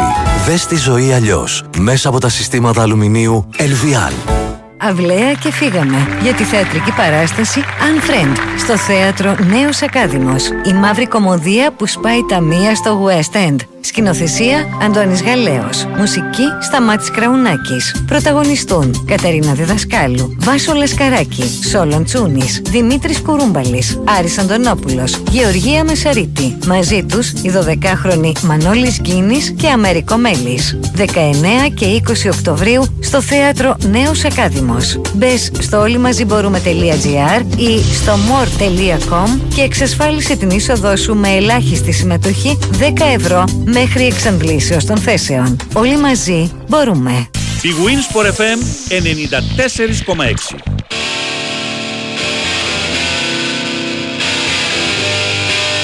Λοιπόν, έντεκα και δεκαεπτά βγήκε ο κύριος Δούκας. έντεκα και δεκαεπτά. Με δεκαεπτά λεπτά καθυστερήσει. Δεν ξέρω αν αυτά είναι ο Χρήστος Κούτρας και ο Γιάννης Τζούνος, γι' αυτό. Ναι. Ή σκαλίτα της εκπομπής ή καθυστερήσει ο άνθρωπος να πάει. Αλλά είναι εκεί. Λοιπόν, θα έχουμε στη συνέχεια ενημέρωση για το τι ακριβώς θα πει ο κύριος Δούκας. Λοιπόν, θα το ρίξουμε στο μπάσκετ ξανά. Ε, καλά, τα λέω Βαλαντινέου. Λοιπόν, γιατί έχουμε το μάτς του Ολυμπιακού με την Παρτίζαν σήμερα. Ένα παιχνίδι πάρα πολύ σημαντικό. Δεν είναι μόνο αυτό το μάτς φυσικά. Υπάρχουν και άλλα παιχνίδια στο σημερινό πρόγραμμα της Ευρωλίγκας, η οποία συνεχίζεται με αδυσόπιτους ρυθμούς. Λοιπόν, τι έχει σήμερα? Έχει Φενέρ Βιλερμπάν, άσος. Έχει Μπασκόνια Ζαλγκίρις, άσος. Και έχει Ρεάλ Αρμάνι Μιλάνο, άσος. Ε, θα δούμε, θα γίνει καρέ των άσων και στο Ολυμπιακός ε, Παρτίζαν. Νίκος Ζέβας είναι μαζί μας. Καλημέρα σας, κυρία. Γεια σου, Νίκο. Καλημέρα. Δεν δημιουργείς καλύτερες προϋποθέσεις πάντως. Γιατί ρε φίλε, γιατί ρε φίλε, γιατί εσύ διαφωνείς σε κάτι από τα τρία τα προηγούμενα? Όχι μωρέ, πλάκα σου κάνω. Ναι, ναι. Κάρε το άσου, δεν κατάλαβα. Γιατί όχι? Άκου να σου πω τώρα να γελάσουμε τάσο. Ναι. Προχθές που βγαίνω και λέω για τα κολλήρια, ναι. Μου λέει ένας κακεντριχής, μου λέει, ήθελες μου λέει να πικάρεις τον Νικολογιάννη, λέει που είχε βγει κάποτε και λέγε για τεπών. Λέω καμία σχέση. Είτε μεταφράζεται όπως θέλετε, λέω. Εντάξει, πάντως θέλαμε κολλήριο για να δούμε. Αφού πόναγα τα μάτια μας, να πω. Η αλήθεια είναι αυτή. Και τον Παναθηναϊκό και τον Ολυμπιακό. Θέλαμε ο Κουλοσάν. Πρέπει να πάρει ο κόσμος λίγο πιο χαλαρά τον αθλητισμό. Ναι. Θα πω εγώ. Δεν μπορεί να το πάρει. Εντάξει, εσύ να σου πω κάτι ρε Νίκο μου. Να το ευχαριστηθούμε. Περίμενε, όπα, όπα, ένα λεπτό, ένα λεπτό. Έχεις ένα μια στρεσογόνα ημέρα, ξέρω εγώ. Και λες, τι έχω το βράδυ, πω πω να δω τον Παναθηναϊκό στο μπάσκετ, να χαλαρώσω λίγο το κεφάλι μου. Ναι. Και κατα, κατα, καταλαβαίνεις ξαφνικά ότι αντί να έχεις ένα δίωρο ψυχικής ηρεμίας, έχεις ένα δίωρο τσαντίλας. Πάλι. Ω, ωραία, μην ξεσπάσεις τα social media και κατά το ρεπόρτερ. Αλλά όχι, προφανώς. Προφανώς, προφανώς όχι, όχι, προφανώς. Χωριά που το μάτς του Ολυμπιακού, ας πούμε, την Αρμάνη, την Τρίτη, ήτανε... Όχι, όχι, αν δεν ήσουν Ολυμπιακός, αλλάζεις κανάλι. Ήταν εκνευριστικό, εντάξει, πολύ. Και, και, και να το δεις και να ήθελες να το δεις, ρε παιδί μου, τόσο ξύλο, Παναγία μου και Χριστέ μου. Ναι, ναι, ναι. Λοιπόν, εδώ έχουμε μια πρώτη τοποθέτηση από τον κύριο Δούκα που λέει βεβαίως και θέλει η Αθήνα να έχει ένα σύγχρονο γήπεδο ποδοσφαίρου. Απλά δεν ακούμε τι λέει. Ναι, το σούπερ βλέπουμε, εντάξει, οκ. Okay. Θα πούμε στη συνέχεια. Λοιπόν, για πες μας τώρα για τον Ολυμπιακό, τι γίνεται, ρε φίλε. Εντάξει, ο Ολυμπιακός έχει μια σημαντική προσθήκη στο, στο πληγωμένο, του κουρασμένο του ρόστερ. Ναι, και Νάιτζερ και Βίλιαμς και Γκος. Θα παίξει και ο Νάτζελ και ο Γουίλιαμς στον κόσμο, είναι τρία σε ένα. Ε, μόνο ο Μακίς δηλαδή θα είναι εκτός και νομίζω ότι είναι ένα παιχνίδι το οποίο εντάξει, είναι πολύ νωρίς στη σεζόν, ε, αλλά έχει ένα μικρό πρέπει. Ε, και αυτό γιατί ο Ολυμπιακός δεν μας έχει συνηθίσει σε τρεις συνεχόμενες ήττες. Πρώτον και δεύτερον θα είναι και η δεύτερη ε, εντός ομιγέννη θα είναι. Και είναι και μια ομάδα η Παρτίζαν που νομίζω ότι ακόμη δεν έχει βρει τα πάτηματά της. Αν και νομίζω Νικόλα το εντός εκτός. Ο Ολυμπιακός από, ναι. από πέρσι το έχει ξεφτυλίσει, έτσι, δηλαδή... Ναι, ναι, που έκανε δέκα δέκα διπλά, ναι. Μπράβο, ναι. Σωστό, αλλά είναι και μια ομάδα η οποία, ξέρεις, δεν είναι Βαρσελονά. Mm-hmm. Ε, Παρτίζαν για μένα παίξει μαζί με τον Ολυμπιακό πέρσι το καλύτερο μπάσκετ, αλλά αυτή τη στιγμή φαίνεται και αυτή να είναι πολύ επηρεασμένη από τις απουσίες του Exum, του Μάνταρ, του Λεσόρ.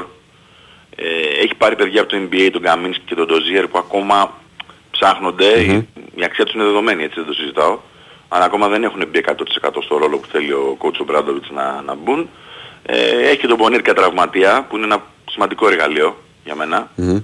Δηλαδή τον πήρε για την Παπαπέτρου και ήταν λίγο στα πρώτα. Αν την Παπαπέτρου τον πήρε ή γιατί τον πήρε για δημιουργό? Γιατί κάπου διάβαζα ότι τον σκεφτόταν και για playmaker τον Πονίρκα. Ναι, καλά, σίγουρα. Τώρα δεν θα πάρει τον Τέρενς Ρος. Mm-hmm.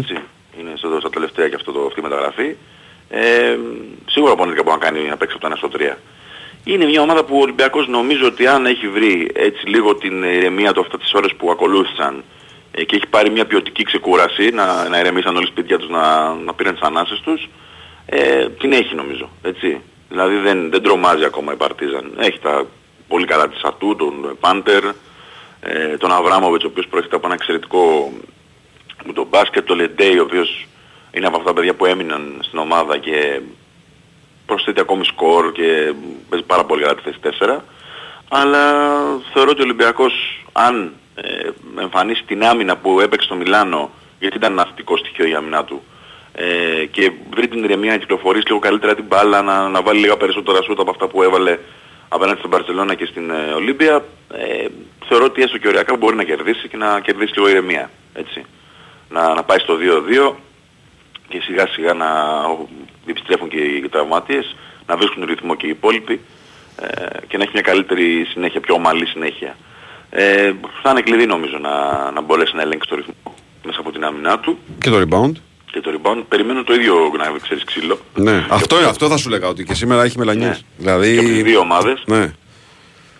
Οπότε είναι ποιος θα αντέξει. Η Παρτιζάν νομίζω από τα λίγα που ξέρω στηρίζει στο πέντε. Μην κάνω λάθος. Ναι, στο πέντε. Ναι, είναι ο εκεί ο, ο, εκεί ο Ολυμπιακός μπορεί να χτυπήσει. Ναι, της κάνει μεγάλη ζημιά. Πρέπει οπωσδήποτε τάσσο να τροποδοτηθεί ναι. ο περισσότερο Φάλ και ο Μιλουτινόφ ναι. ε, για να αφήρουν και τους υπόλοιπους και να δημιουργήσουν από μέσα προς τα έξω. Γιατί του Ολυμπιακού του, εκτός από το σκορ που σωστά στέκονται όλοι σε αυτό, γιατί είναι το νούμερο που φαίνεται, νομίζω ότι του λείπει πάρα πολύ η δημιουργία.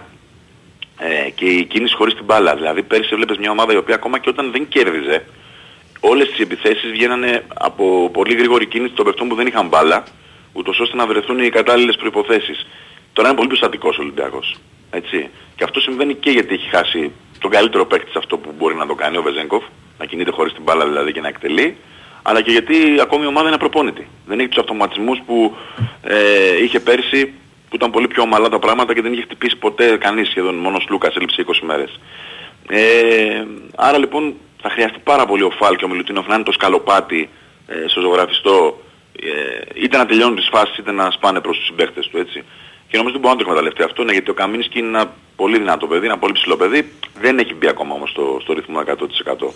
Ναι, είναι δύσκολη ε, τελείως διαφορετική προσέγγιση της Ευρωλίγκας με το εν μπι έι τώρα, δεν έχει καμία σχέση. Θέλει, θέλει κανένα δίμηνο για να... Γιατί στο εν μπι έι υπάρχει και το άλλο. Ε, ειδικά Οκτώβρη, Νοέμβρη, Δεκέμβρη, Γενάρη, Φλεβάρη, μη σου πω, μέχρι το όλο All-Star Game, μάτς που φεύγει δεν το κυνηγάς. Ναι, τέλος, ξεκουράζονται. Έτσι, δεν το κυνηγάς. Ναι, ναι. Και αυτό ναι, είναι, ναι. γίνεται κουλτούρα μετά στους παίχτες. Γίνεται... Ακριβώς. Εδώ δεν είναι έτσι. Στην Ευρώπη είναι, δίνουμε μάχες από το πρώτο μάτς, δηλαδή από αρχή Σεπτέμβρη. Είναι σαν κλειδί για τον Ολυμπιακό Μπραζδέκης αυτή τη φορά να είναι πιο εύστοχος, γιατί τις πρωτοβουλίες που έπρεπε να τις πάρει και τους ζητάει ο Μπαρτζόκας τις πήρε. Τις πήρε, ναι, τις πήρε, τις πήρε. Απλά ήταν άστοχος. Ε, όσο περνάει ο καιρός θεωρώ θα βλέπουμε τον κανονικό Φάλ, γιατί μέχρι στιγμής δεν τον έχουμε δει. Και να δούμε ποιο έρεμο κάναν, ε, Νίκο. Καλά, αυτό το είπε και ο Μπαρτζόκας στην συνέντευξη που θα του μιλήσει. Ναι. Ε, γιατί πραγματικά σε αυτό το επίπεδο. Είναι δύο μάτσες. Είναι δύο μάτσες συνεχόμενα. Ναι, εγώ ξαναλέω δεν μ' αρέσει να. Να στοχοποιώ, έτσι. Δεν είναι στοχοποίηση, όχι, όχι, είναι στοχοποίηση. Είναι ένα, είναι ένα πρόβλημα το οποίο προέκυψε και στα δύο παιχνίδια της Ευρωλίγκας τα τελευταία. Ναι, ναι, δηλαδή είναι αψυχολόγητο το, το, το φάουλ που κάνει στο Λαπροβίτολα, στη, ενώ έχει πάρει φωτιά ο παίχτης, το Κανάν. Και είναι και τελείως αψυχολόγητο και αυτό που κάνει στο, στο μάτς με τη Μιλάνο. Ξεκάθαρα. Ακόμα έτσι. Και δίκιο να έχει, εγώ σου λέω, στις τεχνικές ποινές. Είσαι επαγγελματίας και σε αυτό το επίπεδο πρέπει να σκέφτεσαι την ομάδα σου. Ε, σε χρειάζεται. Ε, η, διαχείριση, που... η διαχείριση συναισθημάτων είναι πολύ σημαντική σε αυτό το επίπεδο. Ε, βέβαια. Λοιπόν, αρκετό κόσμο θα έχει, να mm-hmm. πω, ε, έχουν μείνει λιγότερα από χίλια εισιτήρια και θα υπάρχουν και στα εκδοτήρια από τις, ε, μπορούν να έχουν κυκλοφορήσει ήδη. Ε, το χρειάζεται τον κόσμο του Ολυμπιακού σήμερα, εννοείται, γιατί είναι, είναι σαν κανένα κακό φεγγάρι έτσι, στην αρχή της σεζόν, είναι ξεκάθαρο. Mm-hmm. Δεν μπορεί να παίξει όπως παίζει πέρυσι ακόμα. Ε, και τώρα θα χρειαστεί να πάρει νίκες. Σπάρει με ένα-δύο πόντους, δεν πειράζει, δεν ναι, θα πάρει ναι, κανείς ναι. ποτέ. Ας είναι και άσχημες, ναι. Ναι, ναι. Οπότε είναι ένα πολύ κρίσιμο παιχνίδι για μένα, με ένα μικρό πρέπει. Ε, κρίσιμο όχι βαθμολογικά, αλλά για να αποκτήσει ο Ολυμπιακός την ηρεμία του και σιγά σιγά να εντάξει και τους ε, τραυματίες και να... Ναι, και έχει ένα πρόγραμμα τον Ολυμπιακός με τέσσερα εντός έδρας τα επόμενα πέντε, αν δεν κάνω λάθος. Στρώνει λίγο, ναι. Στρώνει ναι, λίγο, ναι. αλλά, στρώνει λίγο, αλλά αξίζει, είναι και τα μάτσα αυτά. Ναι. Που όταν είσαι καλά είναι στρωμένο πρόγραμμα, όταν δεν είσαι καλά είναι, μπορεί να αποδειχτούν πρόβλημα. Συμφωνώ. Έτσι. Συμφωνώ. Θέλει προσοχή, θέλει προσοχή. Οπότε κάθε νίκη είναι σημαντική. Έτσι ακριβώς. Νικόλα, μου σε ευχαριστούμε πολύ. μια και τέταρτο τον bwinΣΠΟΡ εφ εμ. Έτσι. Καλή σου μέρα. Καλά. Καλή, καλή σου μέρα. Λοιπόν, yeah. έχω μια πρώτη ατάκα, τον κύριο Δούκα για το γήπεδο. Ναι, ναι. Βεβαίως και θέλω να συνεχίσει, λέει, σε ερώτηση σχετική προφανώς από τα παιδιά, τον ε, Χρήστο Κούτρα και τον Γιάννη Τζούνο. Είναι και στο πρόγραμμά μου, το έχω κοστολογημένο. Η Αθήνα θέλουμε να έχει ένα υπερσύγχρονο γήπεδο βιοκλιματικό, περιβαλλοντολογικά και κλιματικά όσο πιο προστατευτικό. Θέλουμε να προχωρήσει βάσει των χρονοδιαγραμμάτων. Θα δούμε τους ανθρώπους και τους φορείς. Έχουμε κάποιες σκέψεις και για τη Λεωφόρο. Ίσως να διατηρηθεί μια κερκίδα όπως γίνεται στο εξωτερικό. Ίσως να υπάρξει και ένα μικρό γήπεδο στην ιστορική έδρα του Παναθηναϊκού για να παίζουν τα παιδιά. Θέλουμε να προχωρήσει πολύ γρήγορα. Σίγουρα είμαστε υπέρ της διπλής ανάπλασης. Το καινούριο που λένε για τη Λεωφόρο. Ναι. Αυτό με το κομμάτι της εξέδρας δεν ήταν. Ε... Ε... Το μουσείο είχαν πει θα γίνει εκεί. Και να μείνει και ένα κομμάτι της εξέδρας. Αυτό δεν το ξέρω. Δεν το θυμάσαι. Δεν το έχω ακούσει. Δεν το θυμάσαι. Ναι, έχει ενδιαφέρον. Πάντως να δούμε πώς από εδώ και στο εξής τώρα ε, τα λόγια θα γίνουν πράξεις, έτσι. Λοιπόν, εγώ να σας πω ότι ήρθε στην Ελλάδα η έξυπνη εφαρμογή που σου δίνει τη δυνατότητα να έχεις όλο το στοίχημά σου σε μια εφαρμογή. Τώρα πια δεν χρειάζεται να μπαινοβγαίνεις σε διαφορετικούς στοιχηματικούς παρόχους και εφαρμογές για να δεις ποιος σου δίνει την καλύτερη απόδοση. Μπαίνεις στο App Store και στο Google Play, κατεβάζεις την εφαρμογή της Odsium, O-D-D-S-I-U-M, Odsium. Κάνεις μία μόνο εγγραφή και πολύ εύκολα συνδέεις τους λογαριασμούς σου με τους στοιχηματικούς παρόχους, συγκρίνεις τις αποδόσεις άμεσα και γρήγορα, στοιχηματίζεις με τον πάροχο που σε συμφέρει, βλέπεις στατιστικά και το σημαντικότερο, βλέπεις και τους αγώνες σε live stream.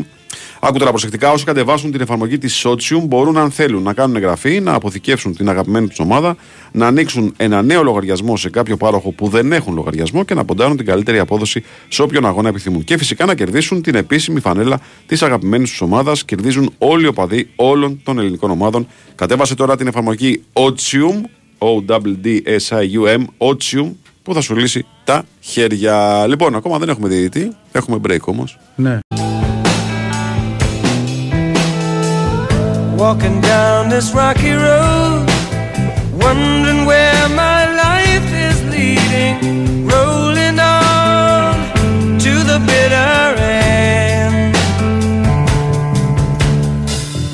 finding out along the way what it takes to keep love living. You should know how it feels, my friend. Λοιπόν, εδώ είμαστε, επιστρέψαμε λίγο μετά τις έντεκα και τριάντα. bwinΣΠΟΡ εφ εμ ενενήντα τέσσερα κόμμα έξι. Συνεχίζουμε το πρεσάρισμα μετά στον Νικολογιάννη. Και βάει τσουσικά. Με Νάχο Γιαζόπουλο στα πλατό, Βαλαντινά Νικολακόπουλου στην οργάνωση παραγωγής της εκπομπής και Τζον Κόρφα στην άλλη άκρη της τηλεφωνικής γραμμής. Δημήτρη, κουβάς. Βέβαια δικαιώθηκες. Δεν έπαιξα. Όποιος το έχει παίξει, τους είχες. Για τον, α... ε, ναι. Για τον Αμερικανό. Ε, ναι, ναι. Το μηδέν είκοσι δύο έγινε μηδέν είκοσι τρία. Καταγγέλνουμε τον κύριο Τακιανό, ο οποίος τον έβγαλε. Ναι ρε φίλε, δύο λεπτά ρε φίλε. Δύο λεπτά ρε Τακιανέ, δηλαδή ήμαρτον ρε Τακιανέ. Ας κερδίσουμε κανένα παιχνίδι. Μα είκοσι πόντους κέρδιζες ρε φίλε, βάλτε να λίγο μέσα να σουτάρουμε λίγο. Παιδιά, να κερδίστηκα μια ελληνική ομάδα στο μπάσκετ, γιατί... Καλό, καλό. Κάτσε φίλε, και ο Άρης κέρδισε. Κοιτάξτε, η αλήθεια είναι, για να τα λέμε όλα, ότι δύο και το ένα μιλάει, διότι... Μικρή μεγαλώσαμε με ΠΑΟΚ και Άρη. Ναι, με Άρη και ΠΑΟΚ. Με Άρη και ΠΑΟΚ στο μπάσκετ. Να είμαστε δίκαιοι. Για εσύ, μετά του κάνεις αλφαβητικό. Αυτή η αλφαβήτα μας έφαγε.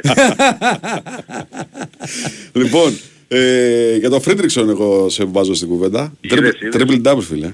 Έτσι. Είναι, πώς το λένε, υπολογιστής. Ναι, ναι, ναι, ναι. Είναι πραγματικά Κόρφας, όσοι το δίσαν τον Κόρφα, νιώθουν ότι ένας παίκτης είναι εβδομήντα οκτώ τότε κατάφερε να στεριώσει και να κάνει μεγάλη καριέρα το μυαλό του ε, και στάθηκε παντού όπου και αν έπαιξε.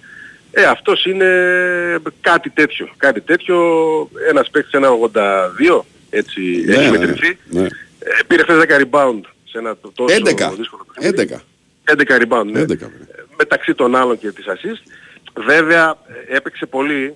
Αυτό φυσικά είναι ένας από τους λόγους που παλιά τα triple-double τα βλέπαμε, τα συναντούσαμε πιο συχνά, που έπαιζαν πιο πολλοί αθλητές παλιά, τριάντα πέντε και σαράντα λεπτά.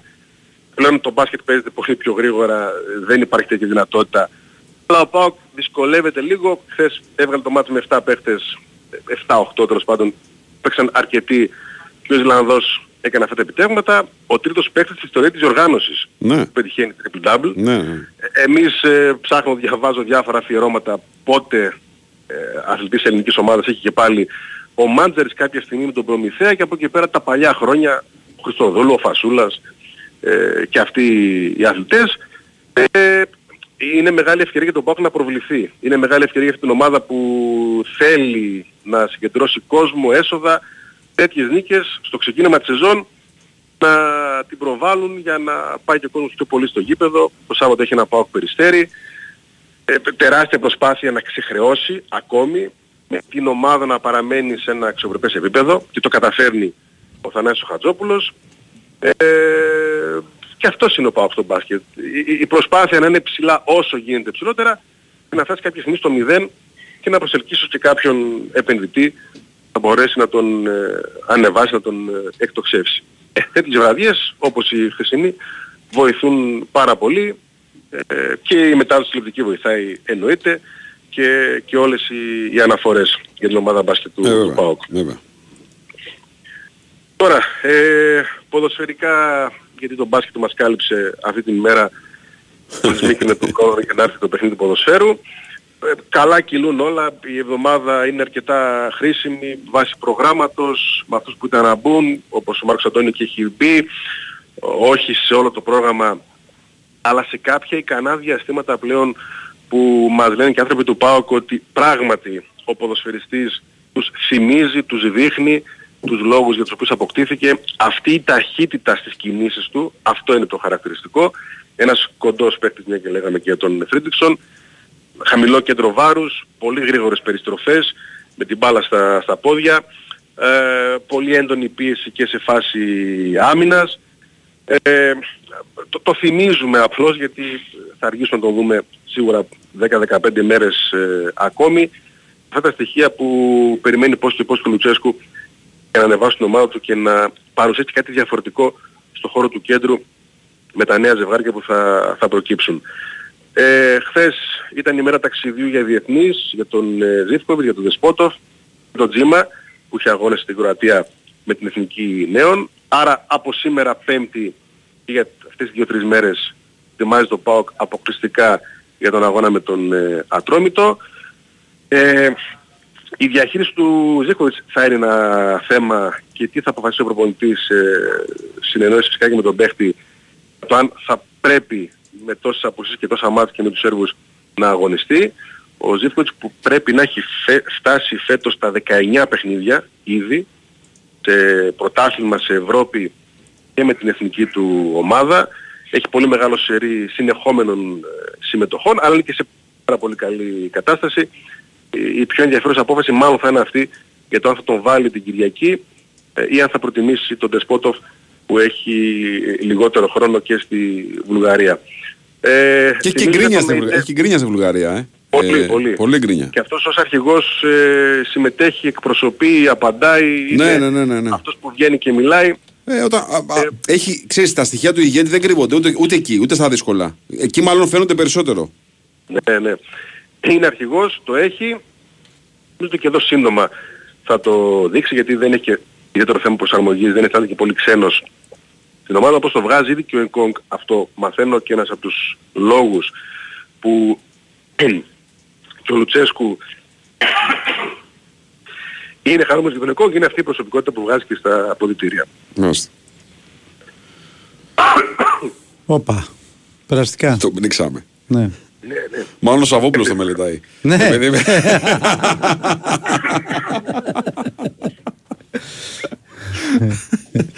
Όλα καλά, Μητσό? Μάλλον, ξέρω εγώ. Πνίγηκε, πνίγηκε. Λοιπόν, εντάξει είμαστε. Okay. Προχωράμε. Λοιπόν, έλα, έγινε, Δημήτρη. Πάρα για να δούμε ότι είσαι καλά. Περαστικά. Πάρα να δούμε ότι είσαι καλά. Έγινε. Καλά, να καλά, καλά. Έλα, πάει, πάει. Για πάρ' τον Βαλαντινά να... Έλα, πάρ' τον να δεις αν είναι καλά το παιδί. Έτσι. Ε, τι γίνεται. Λοιπόν, έχουμε break ε, και δεν έρχεται. Δεν έχουμε. Δεν έχουμε break.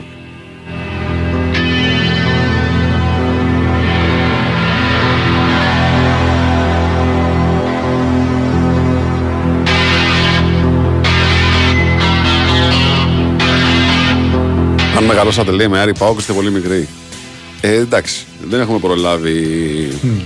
Εγώ θυμάμαι να βλέπω μπάσκετ. Ε, θυμάμαι πρώτη διοργάνωση μου τον μπάσκετ το ογδόντα έξι. Πριν yeah. δεν θυμάμαι, να σου πω την αλήθεια. Ε, γενικά, το ογδόντα έξι είναι η χρονιά που θυμάμαι πράγματα στο ποδόσφαιρο και στο μπάσκετ. Παναθηναϊκό θυμάμαι λίγο νωρίτερα. Ποδόσφαιρο. Δηλαδή θυμάμαι ογδόντα τέσσερα ογδόντα πέντε ας πούμε. Ε, μπάσκετ όμως από το ογδόντα έξι και μετά. Από εκεί θυμάμαι και μετά. Το ογδόντα έξι δεν είχε Μέξικο ογδόντα έξι. Ε, βεβαίως, μου διάλογο ογδόντα έξι βέβαια. Μέξικο ογδόντα έξι. Ε, αυτή, αυτή είναι η χρονιά όραση μου. Αλλά ποδόσφαιρο ογδόντα τέσσερα ογδόντα πέντε. Λοιπόν, πάμε να δούμε τι γίνεται γύρω-γύρω στον κόσμο. Ο Χρήστος Θεοδωράκης είναι μαζί μας. Καλημέρα σας. Γεια σας Χρήστο. Καλημέρα σας. Πώς είστε? Καλημέρα. Καλά είμαστε, εσείς πώς είστε? Ε? Καλά, καλά, είμαστε, καλά είμαστε. Εντάξει. εντάξει. Ε, τώρα ε, που τώρα πια αρχίζουν ξανα... τα πρωταθλήματα σιγά σιγά ξαναγυρίζουμε, ναι. ξαναγυρίζουμε στα πρωταθλήματα, ναι. ναι. Και ξαναγυρίζοντας τα πρωταθλήματα, εντάξει, έχουμε, θα έχουμε πάλι και την κρίνια κάποιων προπονητών. Μερικές φορές είναι δικαιολογημένοι, μερικές φορές δεν είναι. Ξέρεις, παίζω εγώ, παίζεις εσύ, παίζω εγώ πιο πριν. Εντάξει. Εγώ γενικά δεν συμφωνώ με τις κρίνιες τους, ούτε ναι. με τον, τον Κλόπ, ούτε με τον Γκουαρντιόλα, ούτε με τον... Αλλά βέβαια σε αυτό που λέει ο Κλόπ, ότι τώρα η Λίβερπουλ πάει να παίξει για δωδέκατη δεκατρίτη φορά μετά από διακοπή. Πρώτο παιχνίδι μεσημεριάτικο, με έξι εφτά παιχνίδια διαφορά από τον επόμενο στη λίστα, ας πούμε. Εδώ εν μέρη του δίνεις ένα, γιατί σου λέει μέχρι να έρθουν οι Λατινοαμερικάνοι κτλ. Απ' την άλλη κάποιος πρέπει να παίξει και σε αυτήν την ώρα, το έχουμε ξαναδεί αυτό. Ναι, αλλά εδώ πέρα νομίζω ναι, με βάση τα νούμερα του δίνεις ένα δικαίωμα λίγο να γκρινιάξει. Τέλος πάντων, εγώ θα μείνω λίγο, ε, όσο ακόμα συζητάμε στα, στα διάφορα. Υπάρχει αυτή η συζήτηση που κυκλοφόρησε και πάλι μέσω του, της Μάρκας στην α, Ισπανία, στη Βαρκελόνη, mm-hmm. ότι ο Μέση θα είναι το, είναι το φαβορί για, το, για τη χρυσή μπάλα. Και υπάρχει μια συζήτηση, ξέρεις τελικά είναι, να είναι ο Μέση ας πούμε, μήπως πρέπει να είναι κάποιος άλλος. Λόγω Αργεντινής φαντάζομαι. Μήπως πρέπει να είναι, ναι, mm. ο Μέση, η χρονιά μετράει από την προηγούμενη. Που πήρε το παγκόσμιο κύπελλο. Ε, μπράβο, μετράει το παγκόσμιο κύπελλο μέσα στη φετινή χρονιά. Mm. Ε, άρα, ρε, ε, γιατί είχε δοθεί ε, η μπάλα το Σεπτέμβριο. Εγώ θεωρώ λοιπόν ότι ναι, όταν υπάρχει η συζήτηση, πήρε κάποιος και μάλιστα καθοριστικός πολύ για τη χώρα του το παγκόσμιο κύπελλο, βοηθάει και το όνομα ότι είναι ο Μέση, αλλά εντάξει, η Αργεντινή ε, είχε το Μέση σε αυτό το παγκόσμιο κύπελλο και έτσι κατάφερε να βγάλει από πάνω της και αυτή την σκιά του Μαραντόνα. Υπάρχουν βέβαια αντιρρήσεις που λένε ότι μήπως πρέπει να είναι ρε παιδί μου, ξέρω και εγώ, κάποιος της Manchester City που πήρε τα, τους τρεις τίτλους και πήρε και το Champions League. Για τον Χάλαντ ας πούμε γίνεται η κουβέντα έτσι, που έβαλε και το Σαγκόλ πέρσι και τα λοιπά, αλλά εγώ δεν θα βάζα μόνο αυτόν στη συζήτηση, θα βάζα εγώ και το Ρόντρι στη συζήτηση. Θα βάζα, αλλά νομίζω ότι το παγκόσμιο κύπελλο ρε παιδιά μετράει πάρα πολύ. Και ξέρεις και τι άλλο είναι Χρήστο. Λέγαμε τόσο καιρό, λέγαμε, τέλος πάντων κάποιοι έλεγαν αρκετοί ότι δεν έχει πάρει ένα παγκόσμιο κύπελλο με την Αργεντινή ο Μέση. Ναι. Τώρα με, που γίνεται, μέσα, δεν πάμε τον επίπεδο. Πριν δύο χρόνια πήρε και το Κόπα Αμέρικα που δεν είχε πάρει ποτέ τίποτα με την Αργεντινή και μάλιστα με μια νίκη μέσα στο Μαρακανά, με τη Βραζιλία κτλ. Και, και αμέσως μετά πήρε και το παγκόσμιο κύπελλο. Για, εγώ δεν περίμενα να σου πω την αλήθεια, παιδιά, το, το, το έχω ξαναπεί. Εγώ δεν με ενδιέφερε αν θα πάρει ποτέ ο Μέση το παγκόσμιο κύπελλο για να κάνουμε κουβέντα. Όπως δεν περίμενα και δεν με ενδιέφερε αν θα είχε πάρει ποτέ εκείνο το Euro ο Ρονάλντο. Δηλαδή οι δυο τους καθορίσανε αυτό το ποδόσφαιρο του εικοστού πρώτου αιώνα μέχρι τώρα. Νομίζω δεν μπορεί να μπει κουβέντα σε αυτό. Ε, ναι, όμως όταν έρχονται και οι τίτλοι, όταν μπαίνουν οι τίτλοι στη συζήτηση, ε, δεν είναι λίγο εντυπωσιακό. Δηλαδή δεν είναι αυτό που λες, οκ, okay, πήρε και αυτό. Νομίζω ότι το παγκόσμιο κύπελλο είναι πάνω από όλους. Και δεν είναι και αυτό ακριβώς. Είναι το παγκόσμιο κύπελλο. Δηλαδή δεν είναι η μεγαλύτερη συζήτηση για την οποία όταν κάνουμε κουβέντες λέμε ο Πελέ πήρε τρία παγκόσμια κύπελλα.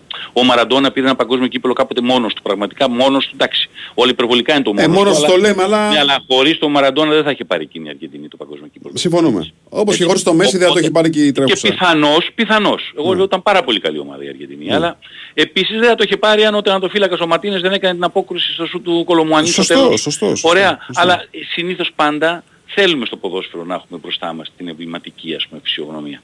Γιατί και ο Μπέστ πήρε κάποτε ας πούμε, όταν η Manchester United πήρε το εξήντα οκτώ το κύπελλο Βαλτριών τη, τη χρυσή μπάλα, αλλά ήταν μόνο ο Μπέστ εκείνη η Manchester United, ήταν και ο Τσάλτον ο οποίος το είχε πάρει όμως δύο χρόνια νωρίτερα επειδή είχε βοηθήσει την Αγγλία να πάρει το, το παγκόσμιο κύπελλο. Σου βάλα τώρα δύο πολύ χαρακτηριστικές φυσιογνωμίες που Κάποιος μπορεί να πει χωρίς τον Μπέστα το έπαιρνε εκείνο η United. Ούτε χωρίς τον Τσάλτον θα το έπαιρνε όμως. Ο Τσάλτον έβαλε τα δύο γκολ. Σωστό, σωστό. Ο Τσάλτον ήταν ίσως και πιο εμβληματική και διαρκής φυσιογνωμία. Yeah, βέβαια, βέβαια. Αλλά ο Μπέστα με την μπάλα στα πόδια, τι να συζητήσουμε. Εγώ κατά καιρούς έχω πει για την περίφημη αυτή μπάλα ότι πέσαμε σε μια λούμπα μεγάλη και λάθος όλα αυτά τα χρόνια με την κόντρα Μέση Ρονάλντο.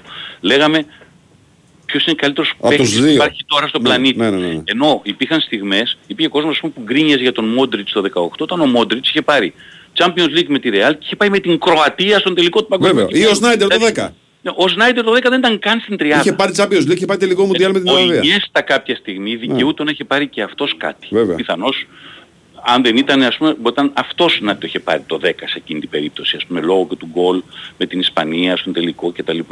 Ξεχαστήκαμε λίγο με τις λογικές το ότι δεν ψηφίζουμε τον καλύτερο παίκτη. Δεν ψηφίζουμε, δεν ψηφίζουν αυτοί που ψηφίζουν. Τον καλύτερο παίκτη που υπάρχει στον κόσμο, τον παίκτη που έχει κάνει κάτι πολύ σημαντικό τη χρονιά για την οποία αναφερόμαστε. Έτσι ξεκίνησε η Χρυσή Μπάλα. Γι' αυτό και τη Χρυσή Μπάλα τα πρώτα χρόνια το, το πήρε κάποια στιγμή ο Ντι Στέφανο, έτσι, αλλά δεν έπαιρνε κάθε χρόνο ο Ντι Στέφανο. Βεβαίως, βεβαίως. Σε δεκαετία του πενήντα το πήρε και ο Κοπά κάποια στιγμή. Πήρε και ο Σίβορη που δεν είχε πάρει Γιουβέντους τίποτα, αλλά εκείνη τη χρονιά είχε κάνει πολύ εντυπωσιακά πράγματα. Πήρε κάπου το Άλμπερτ, ο Ούγγρος με τη Φερενσβάρος. Ο Μπελάνοφ δεν είχε πάρει. Ο Μπελάνοφ το ογδόντα έξι, πήρε ο Μπλαχίν, που είχε πάρει την Δυναμό Κιέβου των Κυπελούχων, δεν το πήρε για μία ακόμη χρονιά με το, το Κρόιφ ή ο Μπέκενμπάουερ. Την εποχή που το πήρε ο Πάολο Ρώση ήταν καθοριστικός εκείνο το παγκόσμιο κύπελλο. Ουσιαστικά ο Πάολο Ρώση έκανε δύο μεγάλες εβδομάδες. Εκείνες τις δύο μεγάλες εβδομάδες. Στο παγκόσμιο κύπελλο στα πρώτα τρία παιχνίδια ήταν mm. αρνητικό. Μετά, μετά έκανε δύο εβδομάδες φοβερές. Mm. Θα μου πει κάποιος ήταν καλύτερος ποδοσφαιριστής, ας πούμε τον Πλατινί, τον Ρουμενίγκε. Σε καμία περίπτωση. Όχι. Σε καμία περίπτωση. Γιατί του το δώσανε και πολύ σωστά του το δώσανε, γιατί ήταν καθοριστικότατος στο παγκόσμιο κύπελλο. Εδώ λοιπόν τώρα μπαίνει μια κουβέντα, αξίζει ο Μέση. Ναι ρε παιδιά, το αξίζει. Και γιατί ο Μέση δεν το δίνει κανένας χαριστικά και γιατί πήρε το παγκόσμιο κύπελλο. Ναι, βέβαια. Ναι. Νομίζω ότι είναι εκεί άλλη χρονιά το δέκα, άλλη χρονιά το ε, δεκατέσσερα, έτσι, έτσι, άλλη χρονιά έτσι, το είκοσι τρία. Έτσι, ναι. έτσι. Επίσης μπήκαμε κάποια στιγμή και σε ένα τρυπάκι. Γιατί έτσι γίνεται το τρυπάκι το μεγάλο μερικές φορές. Ε, ο Τάδε όμως πέτυχε εκείνη τη χρονιά εβδομήντα γκολ, ο Τάδε πέτυχε εξήντα πέντε, ο Τάδε πέτυχε πενήντα. Τα πολλά γκολ δεν σημαίνουν κατά ανάγκη ότι η ομάδα έχει κάνει τρομερά πράγματα. Συνήθως κάνει. Δηλαδή ο Χάλαντ πέτυχε πολλά γκολ πέρσι με τη City και η City πήρε τρέμπλ και πήρε και το Champions League που δεν είχε. Εκεί να έβαζα την κουβέντα και να έλεγα κάτσε να τα δούμε λίγο αν δεν είχε πάρει ο Μέση το παγκόσμιο κύπελλο. Αλλά κάποια στιγμή να τη βάζουμε, να το βάζουμε σαν κριτήριο φέτος ο Τάδε πέτυχε εβδομήντα γκολ. Δεν μου κάνει. Ε, ε, ε, εγώ το λατρεύω το Σαλά, το ξέρεις. Mm-hmm. Το ξέρει και ο Τάσος, το ξέρει και ο κόσμος mm-hmm. να ακούει. Η χρονιά μας μου λέγανε πετύχε φέτος φοβερά γκολ με την πρώτη χρονιά με τη Λίβερπουλ. Θυμάστε ήταν πολύ καθοριστικός. Στο τελικό τραυματίστηκε σε εκείνη τη φάση με τον Ράμος. Ποτέ δεν διευκρινίσαμε πώς και γιατί και τα λοιπά. Το πήρε όμως η Λίβερπουλ εκείνο το κύπελλο. Όχι. Όχι το πήρε. Έκανε κάτι στο παγκόσμιο κύπελλο μετά. Όχι. Όχι. Ο Μόντριτς ε, έβαλε λέει, πολλά γκολ με τη Λίβερπουλ. Ναι, χαίρομαι πολύ. Πολύ κα, καθοριστικότατο πολύ για να βγει η Λίβερπουλ ξανά στο επόμενο Champions League. Εκείνη τη χρονιά ακόμα δεν είχε πάρει την Λίβερπουλ, μετά πήρε. Κι όμως γινόταν η συζήτηση αν πρέπει να το πάρει αυτός μπροστά από τον Μόντριτς. Όχι, γιατί ο Μόντριτς ήταν σε μια εθνική Κροατίας που πραγματικά χωρίς τον Μόντριτς δεν θα πήγαινε στο τελικό του παγκοσμίου κυπέλλου. Εδώ πέρα ο Μόντριτς παιδιά ήταν φοβερός στο τέσσερα χρόνια μεγαλύτερα στην πλάτη του στο παγκόσμιο κύπελλο που έγινε το, στο Κατάρ. Ήταν φοβερός. Έτσι. Αυτές είναι οι συζητήσεις με τη Συμπαλά. Η Συμπαλά δεν τελειώσουμε ποτέ και πάντα θα υπάρχουν και αντίρρηση. Και τις ακούω τις αντίρρησεις έτσι. Χριστό, δεν είναι καλός ο ήχος μας, φτάνει ξαφνικά, έχει πέσει πολύ ένταση. Όχι, τώρα τώρα τώρα λέω ότι αυτές οι συζητήσεις δεν θα τελειώσουν ποτέ με τη Χρυσή Μπάλα και τις ακούω κάθε φορά τις αντιρρήσεις. Δηλαδή δεν έχω καμία αντίρρηση να ακούσω αντιρρήσεις. Άλλωστε δεν είναι ένα χειροπιαστό πράγμα. Ο τάδε, η τάδε ομάδα πήρε το κύπελλο, σήκωσε το τρόπαιο, είναι η ομάδα της χρονιάς, εκεί γίνεται πιο εύκολα η κουβέντα. Στους παίχτες, ναι, η αλήθεια είναι ότι οι αντιρρήσεις, εγώ τις ακούω τις αντιρρήσεις. Από την άλλη όμως μπορούμε σε μια τέτοια περίπτωση να μην πούμε ότι αν τελικά είναι ο Μέση, που πιθανώς ήταν και η τελευταία φορά που θα πάρει το, το κύπελλο, να μην είναι, να, να πούμε α, δεν έπρεπε, δεν ξέρω. Ναι, αυτό. Σωστό, σωστό. Και εδώ όπως μου, μου λέει πολύ εύκολο και ο Σπύρος Γιαμπλής, ο Ριμπερί ναι. το δώδεκα δεκατρία έχει έξι τίτλους. έξι τίτλους. Ο Ριμπερί πήρε τα πάντα με την Bayern. Ναι, ήταν πολύ τίτλους. Καθοριστικό. Εγώ θα, λέγα, εγώ θα λέγα εκείνη τη χρονιά ότι αδικήθηκε και το να πάρει ένας τερματοφύλακας μετά το Γιασίν. Ο Νόιερ δηλαδή εκείνη ναι. τη χρονιά μου λέγανε το πήρε ο Νόιερ. θα έλεγα και μπράβο παιδιά που το δώσατε. Έτσι. Γιατί ο Γιασίν είναι ο μόνος τερματοφύλακας έτσι που το έχει πάρει. Δεκαετία του εξήντα. Μην πείτε ότι δεν εμφανιστήκαν μετά τερματοφύλακες που είχαν τη δυνατότητα να είναι αυτοί. Σαφέστατα. Έτσι, έτσι ακριβώς. Λοιπόν, ωραία. Χριστό, καλημέρα. Ευχαριστούμε πάρα πολύ. Λοιπόν, διαβάζω ε, στις τελευταίες ειδήσεις του e po τελεία gr με καλεσμένο τον Κώστα Χαλκιά θα διενεργηθούν την Παρασκευή και ώρα δύο και μισή στο ξενοδοχείο President αίθουσα Europa Α οι κληρώσεις του Κυπέλλου Ελλάδος από τη φάση των δεκαέξι έως και τον τελικό. Ο Κώστας αύριο Χαλ... δηλαδή. Παρασκευή. Δεκα... Παρασκευή, ναι. Πο, πο... Την Παρασκευή λέει και ώρα δύο και μισή. Δεν λέει Παρασκευή πια Παρασκευή. Την Παρασκευή. Την Παρασκευή είκοσι Οκτωβρίου. Λέει την Παρασκευή. Την, την Παρασκευή λέει. Ποια Παρασκευή, ρε φίλε, δεν πρέπει να γράψεις ημερομηνία. Λέει την Παρασκευή. Εδώ κοιτά. Λέει την Παρασκευή. Την Παρασκευή και ώρα δύο και μισή. Αύριο. Έτσι. Λοιπόν, στο ξενοδοχείο President, αίθουσα Europa Α, κληρώσει το κυπέλλου Ελλάδας από τη φάση του δεκαέξι και στο τελικό. Ο Κώστας Χαλκιάς έχει αναδειχθεί κυπελούχος Ελλάδας το τέσσερα και δύο μήνες μετά κατέκτησε το γύρο με την εθνική ομάδα στην Πορτογαλία. Λοιπόν. Το τέσσερα δεν είχε πάρει και πρωτάθλημα. Χαλκιάς. Ναι, με. Είδε το έχουν βάλει μέσα. Είναι κυπελούχος Ελλάδας. Τι έχουν βάλει? Κυπελούχος Ελλάδας. Όχι, το ήταν το τέσσερα. Ναι. Μήπως έχουν βάλει και πρωτάθλημα και δεν το βλέπεις. Ο Κώστας Χαλκιάς έχει αναδεχτεί κυπελούχος Ελλάδας το δύο χιλιάδες τέσσερα. Μάλλον επειδή είναι η διοργάνωση του κυπέλλου. Ναι, μωρέ, γι' αυτό. Εννοείται, έτσι. Βέβαια. Επειδή ήταν κύπελλο, γι' αυτό το βάζουν κύπελλο. Μπράβο. Η διαδικασία θα μεταδοθεί. Εσύ σε κρινιάζει και μου λες. Εσύ, ε, μου, λέ, εσύ μου είπες δεν έχει πάρει και πρωτάθλημα. Ναι. Και με μπέρδεψες. Ναι. Η διαδικασία θα μεταδοθείς με live streaming από το e po τελεία gr και από το κανάλι της e po στο YouTube. Λοιπόν, Παρασκευή. Που είχαμε γιατί πότε είναι κλήρωση, λύθηκαν. Παρασκευή. Ε, υπολογίζουμε ότι είναι είκοσι Οκτωβρίου. Τι να σου πω. Μπορεί να είναι είκοσι επτά. Αλλά δεν νομίζω. Όχι, μωρέ, εντάξει. Λοιπόν, Παρασκευή δύο και μισή. Ωραία. Λοιπόν, διαιτητές δεν έχουμε ακόμα. Όχι, τώρα που θα φύγεις θα τους βγάλουν.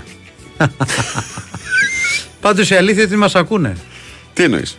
Λέγαμε την αρχή της εκπομπής είναι δυνατόν να μην γίνει κλήρωση ακόμα, να μην γίνει κλήρωση ακόμα. Καλά, γίνει... το λέγαμε και προ... εσένα ακούνε. Ναι, εντάξει, εγώ το λέγαμε προχθές. Εσύ σε γκρινιάρεις και, και λέει, μας πιάσει στο στόμα του. Κάτσε ρε φίλε, παίρνει με φάρικο. Δεν ήθελε το αυτοί τους. Είναι τα μάτς τέλος Οκτωβρίου και δεν γίνει ακόμα κλήρωση. Εγώ προχθές ρωτάω. Και δεν απαντάει κανένας. Εσύ το πες μια φορά σήμερα, μπαπ. Πήρες την απάντησή σου και εγώ μαζί. Η κλήρωση θα γίνει την Παρασκευή. Ήταν ο Τάσος Νικολακόπουλος.